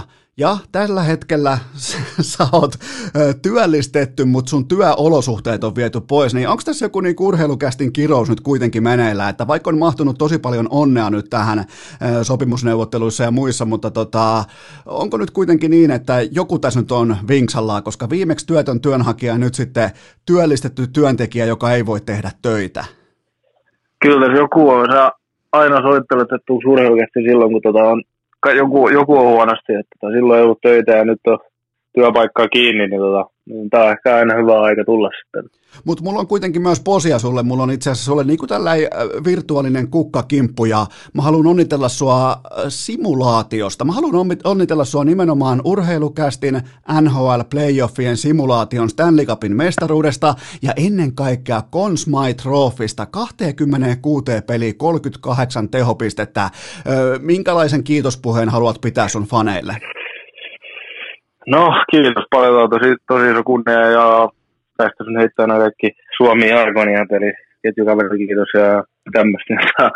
Mutta ei, ei mitään ihmistä, se oli kyllä tosi, tosi iso kunnia, että ei, ei kiva, kiva voittaa. Ja äijä pelasi niinku ihan, ihan siis off the hook tyyppiset playerit, 26 peliä, 38 pistettä, niin olihan sulla tavallaan niinku isot odotuksetkin, koska sä teit ison lapun tuolloin 28. päivä syyskuuta 2019, ei sillä, että muistaisin päivän erikseen, mutta kunhan sen tuohon tiputan, niin, niin olihan, sulla, olihan sulla nyt aikamoiset odotuksetkin.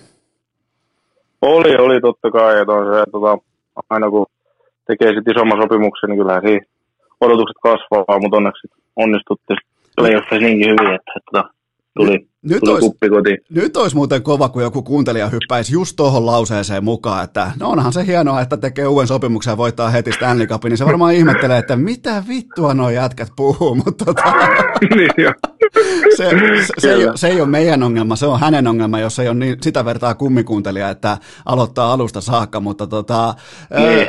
tämä tota, teillä muuten kaatus Boston finaaleissa kuudessa ottelussa, eli saitte vielä kotikentälle juhlat, niin varmaan niin kuin vielä kirsikka kakun päälle. On, on. Nyt kyllä aina tietysti kivempi on koto voittaa, niin, niin vielä Bostonin vastasi, tai varmaan, tai oli, oli ennakkosuosikki lähettää, niin tota, olihan se huikea tunne kyllä. Mulla on yksi erittäin tärkeä kysymys vielä. Mulla on tuossa jossain kohdin tulee vielä tota ihan oikeitakin urheiluun liittyviä kysymyksiä kenties, mutta, mutta todella moni sun faneista ja mun kuuntelijoista on kysynyt tässä pitkin pitkää talvea, että mitä kuuluu Violetille T-paidalle, joka oli sulla suurin piirtein koko kesän niin kauan, kun lyötiin nimi siihen 55,5 miljoonaa, niin, niin tota, lähtikö samalla tämä niinku paita narikkaan niiltä osin, kun tuli tämä iso sopimus vai mikä on menettelytapa? Tapa? No ei se narikka ei lähtenyt, kyllä mulla on edelleen se tota, on tuo kaapista mutta ei ole muuten, ainakaan siinä kun mä oon nyt Suomessa ollut tässä sit kaksi ja puoli kuukautta ainakin, niin ei ole kertaakaan ollut päällä, että sen verran, sen verran on löytynyt uusiakin paitoja sit uuden sopimuksen myötä, että tota, ei, ei ole tarvinnut samaa käyttää Ja se, se muuten selittää sen, että kukaan ei ole lähettänyt mulle inboxia, että hei kato, Rane tuli vastaan, koska ne ei tunnista sua. Niin, se on just, just sen takia varmaan, että se on jäänyt, jäänyt kotiin. Sitten on vielä yksi tällainen, tota, ei, ei otetakaan vielä tätä, vaan käydään nyt tuossa isossa, sulle todella isossa päivässä. Oli kyllä mullekin iso päivä, varsinkin sun niin avustavana pelaaja-agenttina, niin, niin tota, 28. syyskuuta 2019, niin miltä se tuntuu kirjoittaa nimi sellaiseen paperiin, jossa lukee niin kuin numero saldon kohdalla 55,5 miljoonaa kuusi vuotta, niin se, se on kuitenkin, ne on jättimäisiä summia ihan koko NHLnkin mittakaavassa, niin mikä siinä on se fiilis? Ja kerro mulle siitä päivästä ja siitä neuvotteluiden loppusuorasta, että mm, varmaan aika unohtumattomia hetkiä. Joo, oli, oli kyllä. Siinä oli aikamoista niin kuin, tunteiden vuodesta tavallaan just se viimeiset, viimeiset pari viikkoa. Niin kuin, että, että tietysti kesällä jo odotti sitä niin kuin sillä että milloin se voisi tulla, mutta tietysti agentti aika paljon niin lepyytteli, että ei tässä, tässä voi hetki vielä mennä, että, että ei välttämättä tule tuu tota ennen, edes ennen kuin treeninkämpi alkaa. Ja on se tietysti sitten aina alkaa miettimään sitä, jos nyt treeninkämpi ei heti pääse, niin miettii, no kyllä se varmaan tässä kohta tulee, että pääsee sitten jonkun harjoituspelin pelaamaan ja, ja, sitten valmistautuu kauteen sitä kautta, mutta sehän meni sitten tota, mitä mä, mä olin Denverissä mun mielestä niin kuin neljä päivää ennen, mä, mä olin siellä sunnuntai-illalla laskeutuskone sinne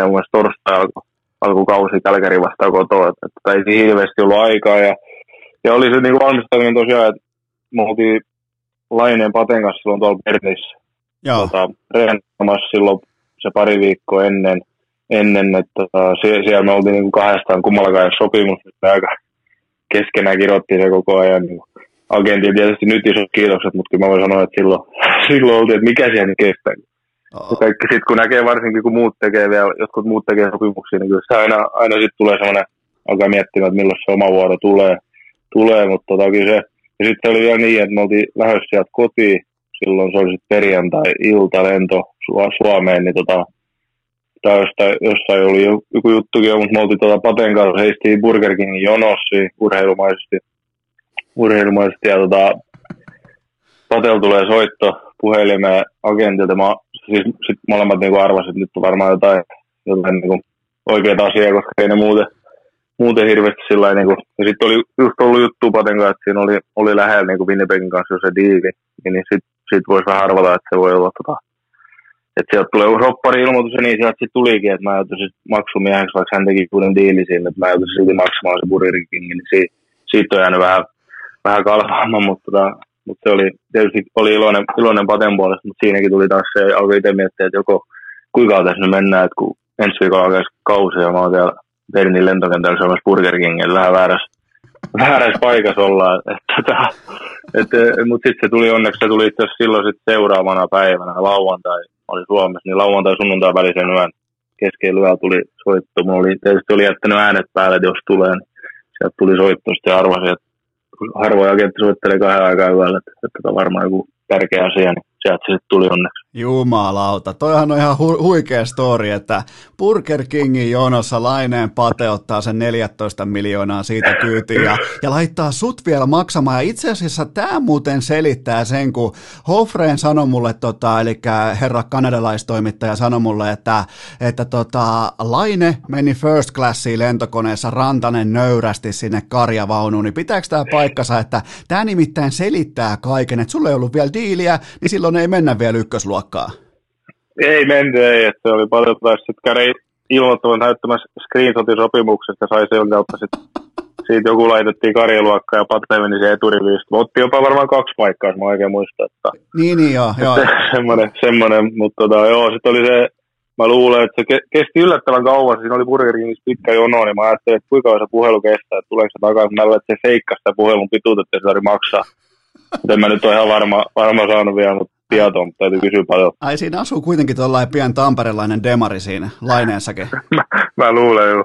Se on aika kova, mutta tuossa oli muuten, kun ensin eh, niin kuin ekana päivänä laineelle, sen jälkeen sulle sitten vielä jättimäiset dollarit, niin on muuten ollut loistava kauppapäivä seuraavana, siitä seuraavana päivänä sitten Lamborghini-kauppiailla ja raivaussaha-kauppiailla. On nimittäin ollut, ollut kissan päivät, kun voi pyytää ihan mitä tahansa. Oo, siinä on ollut, siinä on ollut kovat, vähän, vähän erilaiset ostokset, mutta ei siitä. se, tota, mutta sieltä tuli se, mitä sä uumoilit ja haaveilit ja halusit ja toivoit, että pitkä tulevaisuus nimenomaan Denverissä, pitkä tulevaisuus Avalanssen paidassa ja, ja tota, nimenomaan franchise-pelaajan sopimus kertalaakista, kaikki selittelyt sivuun ja kunnon lappu kyytiin ja sitten näyttöjä taululle. Joo, siis kyllähän se koko ajan tavoite oli, että saataisiin se pidempi sopimus tehty, että just se 6-8 vuotta ja sitten tietysti siinä, kun neuvottelut venyy ja ollaan syyskuun puolella, niin siinä aletaan tietysti käymään eri vaihtoehtoja läpi, että onko se tota, olisiko parempi tehdä lyhyt sopimus, koska niin yleensä päästään helpommin, helpommin sopuun eikä niin paljon eroavaisuuksia. Tota, Mutta mut olihan se sitten helpotus tavallaan, että kuuden vuoden sopimus, niin siinä nyt tarvitsisi hetkeä, hetkeä taas olla, olla tavallaan samassa tilanteessa. Juu, ja... miettiä sitä, sitä sopimusjuttua, niin oli sekin helpottava uutena. Juu, ja toi 55,5 miljoonaa dollaria kanssa vähän helpottaa sitä seuraavaa sopimusta, niin ei nyt tarvi nyt. Mutta sulle varmaan, sulle, sulle varmaan tuli selväksi se, niinku, se, että kuinka niinku kelloa käytetään aseena näissä neuvotteluissa. Että ihan vaan niinku offlineille puhelut, ja, ja näistähän on siis tehty monta dokumenttia ja elokuvia, enkä mä ole siis ikinä tietenkään tuollaisessa tilanteessa ollut, vaan mä oon aihetta opiskellut niinku sivusta katsojana. Niin, niin ihan kylmästi vaan jätetään ukko roikkumaan ja toivotaan siellä seurajohdon puolella, että hei nyt se varmaan, nyt se paine on liian kova, nyt se paine on liian kova, niin tämä oli varmaan sulle ihan arkipäivää tuossa syksyllä. Kyllä se oli ja kyllä huomasin, että just tosiaan, että silloin niin kuin kesäkuussa, mä ajattelin jo niin kuin kausi loppus meillä silloin toukokuun vähän ennen puolta väliä oli Suomessa siinä puolen välin jälkeen jo ja, ja tavallaan ei mulla silloin tosiaankaan miettinyt mitä sopimusjuttuja. Oikeastaan sitten vaan niinku drafti, draftit vasta alkoi niinku miettimään niitä ja mä tiedän, että siellä niinku tapasi ensimmäisen kerran niinku Avalanche edustajat ja sitten mun edustajat, niin tota, sieltä se niin lähti, mutta sitten oli kyllä aika hiljaiselo, hiljaiselo oikeastaan koko heinäkuun, että mä tiedä, oliko yhtään, yhtään puhelu keskenään. Et se on, kyllä se niin kuin silloin alkoi miettiä, että, että, että, että niin miten, miten tässä nyt että ei niin kuin mitään, mitään olla, mutta tota, se on just sitä, sitä peliä, mitä kaikissa sopimuksissa varmaan ketä, niin kuin, ihan ketä vaan voisi ottaa tar- tai niin kuin kertomassa tätä, että, että se on niin kuin se, se tapa, miten noi tehdään, noin ensimmäiset sopimukset yleensä, koska ei ole sitä UFA tota, neuvotteluvaltaa tavallaan, että sä et voi kilpailuttaa, niin, tota, niin. Se on sit, joskus se on sitten tuommoista raakaa peliä. Joo, ja useimmiten siis ihan niin kuin NFL, NBA näin poispäin, niin seura, omistajat, seurajohtajat etsii sellaista tilannetta, jossa ne toivoo, että se pelaaja sanoisi, että äh, fuck it, se on ihan sama, onko se 60 miljoonaa vai 40 miljoonaa, mun tulevaisuus on taattu. Ja ne ottaa just sitä saumaa, ja sitä varten teillä on ammattilais huippuluokan agentit, jotka ei päästä siitä hintalapusta irti, niin syntyy pitkiä neuvottelu niin kuin prosesseja. Joo, siis se on juu, kaikissa lajeissa varmaan just ihan, ihan samanlainen. Että se on tietysti hyvä, että on agentit, agentit varsinkin just näissä ensimmäisissä, ensimmäisissä sopimuksissa, koska siinä tulee se, siellä on aika kova itse olla neuvottelupöydässä, kun seura tavallaan etsii just kaikkea, tai sillä se menee kaikki nämä tota, RFA-sopimukset menee niin, että tavallaan seura etsii just kaikkia tavallaan huonoa juttuja. Tavallaan kyllähän ne nyt sanoo, että me tykätään suhteen ottaa hyvin ja, ja muuta, mutta sitten ne etsii tavallaan semmoisia juttuja, että miksi ei tarvitsisi maksaa niin paljon. Tavallaan ja sitten sit taas agentti etsii semmoisia juttuja, miksi tarvitsisi tavallaan etsiä pelkkiä niin kuin hyviä juttuja. Niin se on aika, kyllä se aika raastava olisi istua joka, tai kuunnella joka puhelu, kun se Mr. Säkin haukkuu, haukkuu, tai ei nyt hauku, mutta tota, ei, hauku, mutta tota, sanoo niin kuin, näitä huonompia huonompi juttu, niin, niin, mutta mut se on neuvottelu ja ei ei, siinä ole, ei jäänyt mitenkään paha Onneksi ne ei tiennyt tolloin vielä sun raivaussaha fetissistä. Se olisi nimittäin voinut tiputtaa hintalappuun jonkun verran. Oli, jos olisi tarjonnut muutama, ilmaisen, niin en olisi varmaan niin odottanut. Okei, okay, kaiken tämän prosessin jälkeen olitte Laineen kanssa, olitte Burger Kingin jonossa, Laineelle tuli siinä lappu lentokoneeseen, Laine first classiin, sä menit karjavaunuun, sen jälkeen himaa, laitoit nimen paperiin, kun se pukkaa. Oliko muuten vielä vanhan liiton faksikäytös, että se tulee sieltä pala kerrallaan se lappu?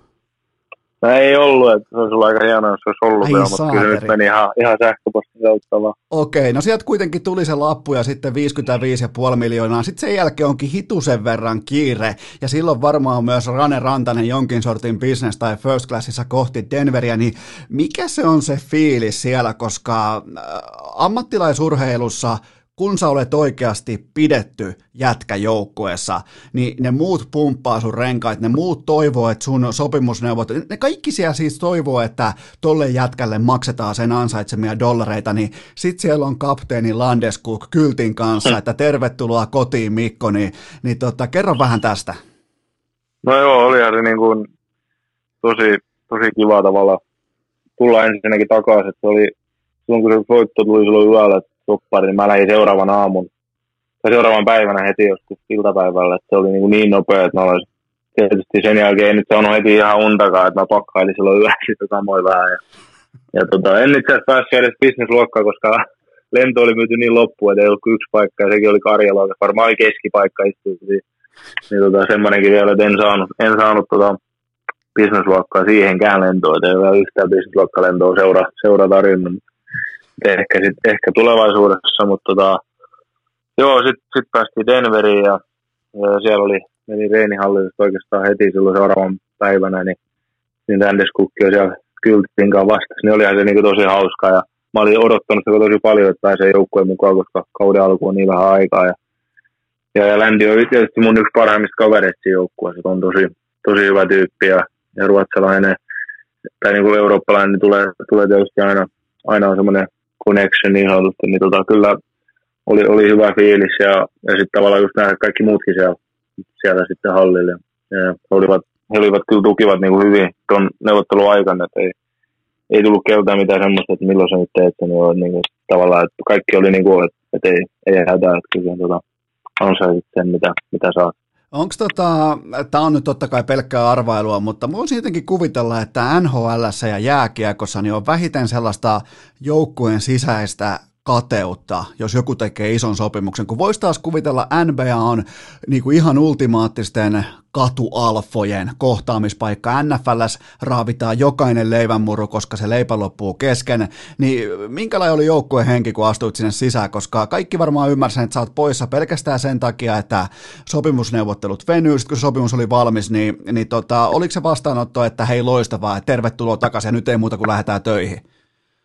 Joo, oli just semmoinen, että kyllä se varmaan pitää paikkaa mitä sä sanoit, että, että tota, näissä muissa urheilulaisissa on varmaan enemmän sitä keskeneistä tavallaan kilpailu ihan, ihan sen palkankin takia jo niin kuin joukkue, joukkue sisällä. Ja, ja jääkiekko varmaan just se ehkä näistä huippu, huippusarjoista, niin ehkä se nöyrintää tavallaan sillä että miten niin maaläheisin ehkä niin kuin pelaajat on. Että tota, ei, siinä, ei se ole mikään ongelma esimerkiksi McKinnonilla tavalla, ei hän ollut mitenkään niin vihainen siitä, että mä mä sain niin kuin enemmän, koska hän teki sit sitä viime kesästä niin kolme vuotta sitä ennen oman diilin, ei siinä ollut mitään, että me ollaan, me ollaan hyviä kavereita niin kentällä kentän ulkopuolella, niin hän oli ihan yhtä iloinen kuin mäkin olin omassa sopimuksessa. Nyt sä kävit pöllimässä mun seuraavan kysymyksen, koska kyllähän se tulee aina esiin se, että on saattaa olla niin kuin tuottopanossuhteeltaan koko NHLn paras pelaaja.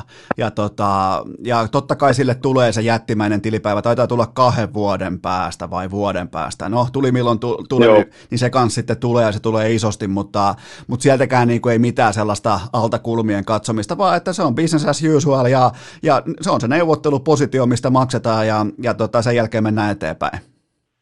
Just näin, että tota, kyllä mehän niin kuin hänen kanssa just juteltu siitä tavallaan, niin kuin, että mäkin sanon, että kyllä seuraava, seuraava tilipäivä hänellä on aika, tota, aika mukavanlainen, että sitten ei tarvitse enää mun maksaa oikeastaan yhtä, yhtään päivällistä enää, että sitten hän saa tarjota seuraava vuoden sitten. Tota, että onhan se niin kuin, ja se menee just niin kuin tavallaan, se on vaan ajoitusten mukaan myöskin vähän, että se on tietysti kun palkkakatto nousee koko ajan oikeastaan NHLssä, no nyt en tiedä, miten tämä, tämä hetkinen tilanne vaikuttaa siihen, mutta tota, niin kuin nousessa koko ajan, niin palkat nousee myös samalla, samalla että tota, hänellä on tosiaan se seuraava, seuraava sopimus on sitten on sitten tosiaan tosi, tosi iso. Toi Kukkosen Lasse sanoi, että Sepe Aho, eli Sebastian Aho laitettiin kävelemään suoraan sakkokassan kautta Oulussa, kun se teki sen ison sopimuksen paljon paljon sua aikaisemmin, niin, niin, niin tota, laitoitko säkin suoraan sitten rahaa taululle heti eka matsi, oliko Flamesia vastaan, että, tota, että okei, tämä alkoi mun panos tähän yhteiseen, yhteiseen rekeen? Joo, kyllä, kyllä mä sitten laitoin. Tota, se on tietysti aina niin kuin pakkokin tavallaan, kun tulee uusi sopimus, että siellä oli muitakin, oli tehnyt, oli Konferi oli ja Sadorovi oli taas tehnyt uuden soppari ja siellä oli, taisi olla jotain, jotain muitakin, niin, tota, niin se on niin kuin tapa tavallaan, että jos, jos tulee uusi diili, niin kyllä pitää tietysti joukkueellekin antaa pieni, pieni palanen ja tavallaan Paljon, se kuuluu asiaan. Paljon on sun isoin, mitä oot laittanut taululle? Se oli varmaan kenties se isoin, niin paljon oot laittanut maksimeissas taululle? No joo, se oli se, just se avauspeli ennen oli ja mä itse sitä miettisin. Mä niin kuin kyselin vähän, tietysti joukkueisiin oli muutamia, muutamia pelaajia sitten ja vähän enemmänkin, niin jotkut tietysti värittää, että pitäisi laittaa 20 tonnia ja, ja niin kuin yrittää tavallaan ryöstää heti ja niin kuin tietysti vitsin, vitsin kautta, mutta mä sitten otin niin kuin tämmöiset, tämä Landeskogit pitää kysellä vähän, että mikä olisi semmoinen hyvä ja tavallaan, että kun hän on tämmöinen rehti ruotsalainen mies, niin ajattelin, että hän, hän osaa sanoa hyvin, kun hän on itsekin näitä muutaman kerran nähnyt, kun joku tekee sopparin, niin, niin mä laitoin sitten 10 000 dollaria, niin se, semmoisella, semmoisella pääsin siitä. Ootko, ja voitettiin se peli, eli joutuisi maksamaan niin tota, kuuntelijoille vaan sen verran avaan tota Money on the Table-systeemiä tai tota Money on the Board-systeemiä on se, että se on vähän niin kuin joukkueen yhteinen illanvietto tai tällainen dinner-kassa, johon kaikki ne pelaajat, jos on vaikka entistä joukkuetta vasta tai divisiona vihollista tai pelataan niin sanottu neljän pisteen ottelu tai ollaan prime time matsissa NBCllä, mikä tahansa voi olla syy, mutta aina voi laittaa rahaa taululle. Ja sitten tota, tämän jälkeen jos voitetaan, niin nämä rahat menee seuran yhteiseen yhteiseen virkistäytymiseen sitten, niin kuin jotain hyviä dinnereitä, parempia pihviravintoloita, tällaisia, niin, niin, niin sun osuus siitä oli sitten 10 000 dollaria ja, ja, tota, ja nä, näinkö se menee sitten, niin kuin ihan kylmästi vaan, että se on sellainen vähän niin kuin harrastejoukkueessa ehkä just joku sakkokassa tai joku yhteiskolehti. Joo, näin se menee, että ei siinä oikeastaan niin kuin NHL, NHL harvemmin on mitä ainakaan niin kuin en muista seuroista en tietenkään tiedä, mutta tuossa mitä nyt on Coloradossa neljä, neljä kautta ollut, niin ei meillä ole mitään tavallaan sakkokassaa, ei ole. Että tavallaan kaikki rahat, mitä sinne tulee, niin pitää joukkueen pitää niin kuin ansaita. Että et tota, niin kuin, että varsinkin, tai va, vaikka lähdetään niin roadille, jos sä myöhästyt lentokoneesta, niin sä laitat seuraavaan peliin sit tuhat euroa taululla tavalla, vaikka se oli, ei olisi mitenkään merkityksellinen peli sulle tai niin, kuin, niin muuta, niin se on tavallaan rangaistus tulee siitä, mutta sekin pitää joukkojen ansaita, että tämä ei vaan niin kuin joudu joudun maksamaan. Tietysti en tiedä, sit, jos tulee kovempi jotain, että on hölmöily jotain, niin sitten sit voi olla, mutta sitä ei ole mun, mun aikana käynyt. Niin ja siitä tulee sellainen yhteinen, varmaan sellainen, äh, vähän niin kuin kaikki puhaltaa yhteen hiileen, että hei nyt ryöstetään tuo jätkä niin kuin hyvässä hengessä ja sitten tulee hyvät juhlat voittomat sen jälkeen. Just näin, se siinä on, se siinä on idea juu kyllä mä haluaisin olla siinä jumalauta, kun mä olisin persaukisena jollain minimisalarilla olisin pelaamassa Coloradossa ja Rane laittaa kymppitonnin taululle, niin mä söisin sitä kiekkoa, mä veisin sen hampaissa maaliin, että mä saisin, saisin sen kybän sulta poistettua, joten tämä varmaan lisäsi aika hyvin teidän joukkueen sellaista niin yhteishenkeä. Totta kai kausiavaus viime kauden playerijoukkueen vastassa, ja sitten vielä, jos teille on syntynyt sellaista hyvää skismaa Flamesin välille, niin, niin varmaan aika optimipaikka lähtee UL-sopimuksella, ja sitten vielä money on Paul tollain niin kuin, jo kymppitonni siihen, niin joo, kyllä Rane on joukkuepelaaja. joo, kyllä se tota, pakko, niin kuin sit se on tavallaan just jo ihan mielelläni tosiaan, että ei ollut mikään semmoinen, että toivoisin, että hävitään se peli. Että se oli ihan, niin kuin, oli ihan mielelläni maksoi sen ja aina on kivempi, kivempi kuitenkin voittaa. Ja, ja pakko kertoa nyt tässä, kun ollaan sakkokassassa vielä, vielä niin tota, meillä oli silloin kaksi vuotta sitten 2017-2018 kaudella, niin meillä oli viimeinen peli St. Louisin vastaan voittaja meni, sen pelin voittaja menee niin playoffeihin ja toinen, toinen lähtee kesälomalle. Siinä oli ihan kivat, kivat panokset, panokset ja tota, meillä oli sitten tietysti siihen peli kaikki nyt tuli itsestään selvyytenä, että aika paljon, tai niin kuin jokainen pelaaja, jopa ne, ketä ei pelannut siinä pelissä, oli niin kuin poppareilla ja oli loukkaantunut, niin hekin laittoi ja huoltajat laittoi, niin mun muistaakseni taululla oli yh, kokonaissumma oli 45 000 euroa. Ihan. Semmoinen ihan hauska, niin kuin miettinyt sitä jälkeenpäin, on se aika. Kyllä sitten sit saatiin ihan hauska reissu kauden jälkeen Vegasiin, että oli ihan kanssa hauska. Toi on sama kuin tankkais kertaalleen paten auton, niin, niin suurin piirtein, että toi on. Kyllä. Mutta on noin silleen kyllä, mutta sitten kun ne asettaa perspektiiviin, niin se on sama kuin tota, minä ja mun kaverit laitettaisiin kolehtiin vaikka 30 euroa tai 50 euroa, että se niin kuin kaikki asettuu kohilleen, mutta toi on kyllä, toi on mielenki- mielenkiintoinen toi kulttuuri, että mikään kasso, niin kuin sakkokassa tai mikä kolehti ei astu voimaan ennen kuin on voitettu, ja kaikki tapahtuu vain ja ainoastaan voittamisen kautta. Kyllä, just näin, että jos siitäkin oltaisiin hävitty, niin sitten olisi taulu pyyhitty vaan eikä keltä kerätty. Näin se, se pitää tavallaan, että varmaan se kulttuuri, jos sieltä tulee, että pakko ansaita tavallaan kaikki, ei mitään anneta. Mieti, kun olisi oikein kunnon tarkan markan pihi demari, niin mä menisin ainakin Detroit Red Wingsiin pelaamaan ja perseellisin ihan täysin, koska ei ole, ei ole mitään vaaraa siitä, että taulu, taulu, tota, Kyllä. taulu joutuu maksamaan. laittaa. Siellä voi laittaa koko sopimuksen sinne taululle. kyllä, kyllä. Hyvä. Hei muuten, mulla on muuten äh, jälleen kerran vakava kysymys. Tämä on todella vakava. Ja kuulitko jo, miten Joonas, Raahenpoika, Autorassa ja Donskoi, se ei muistanut sua, kun se luetteli äh, Sami Hofreinin podcastissa Coloradon äh, avainpelaajia tai niinku kulmakivipelaajia. Se ei muistanut sanoa ollenkaan Mikko Rantasta, niin kysymys kuuluu näin, että minkä takia Joonas Donskoi vihaa Ranea ja täten myös urheilukästiä? En tiedä, onko se, tota, onko se tullut näinkin nopeasti jo mitta täyteen, että harmi, että hänellä on kolme vuotta vielä diili jäljellä, että sen verran ainakin ollaan, olla, ollaan sitten sama, samassa tuota työpaikassa, mutta en tiedä, se voi olla, voi olla, että on turkulaisia vasta jotain tai noustelaisia, nousiaisia, en tiedä, en tiedä. Täytyy itse asiassa kysyä, mä en ole tuommoista tiennytkään, nyt, nyt on hyvä kysyä seuraavassa näkee. Juu, tämä oli ihan oikein niin kuin pomppasi. Laitoin heti Hofrenille viestiä, että nyt jos ei saada jääkiekkoa, niin saadaan vihollisuus. Ja, mä, ja me, mä hoidan sen maaliin. Että tota, Mutta mulla on tähän ainoa ratkaisu. Se on se, että meidän nyt tehtävänä on haukkua Donskoita. Mä voin aloittaa, kuuntele. Mä aloitan tällä, että äh, Donskoin auton äänet ei ole niin kovia kuin hän kuvittelee. Onko sulla jotain niin kuin, muita tällaisia tiukkoja haukkumaa niin kuin taktiikoita Donskoista? No mitäs muuta, tietysti puheesta ei ole mitään selvää, kun se puhuu jotain sitä raahemuudet, niin Erittäin, ei niin kuin, mä erittäin. sanon yleensä vaan, että joo, joo, joo, joo, joo. ei mitään, ei mitään hajua, mitä sanoa. Erittäin hyvä. Ja Mulla on muuten vielä yksi toinenkin, että ää, Raahe ei ole kebabin pääkaupunki Suomessa.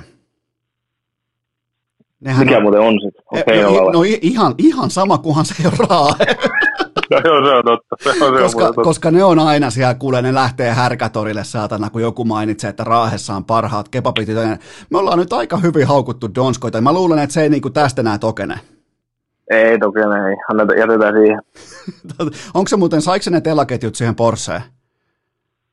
Mä en itse asiassa tiedä, mun pitäisi soittaa ja kysyä, että onko, onko se saanut ne, mutta tota, ainakin uusi, uusi Porsche silloin siellä Denverissä. Mitä, veik- voi olla, että on, onkin saanut. Mitä veikkaat, vastaako se sulle enää? Kun ei se, ei se muistakaan sua enää.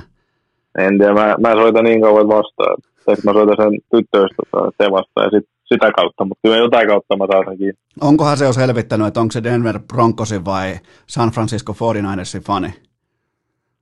En tiedä muuta. Mä luulen, että, mä luulen, että taitaa Donsko ei teki olla vielä San Francisco fani, mutta kyllä se kääntyy tuossa. Kyllä se, ja se- se on nyt sun tehtävä kääntää.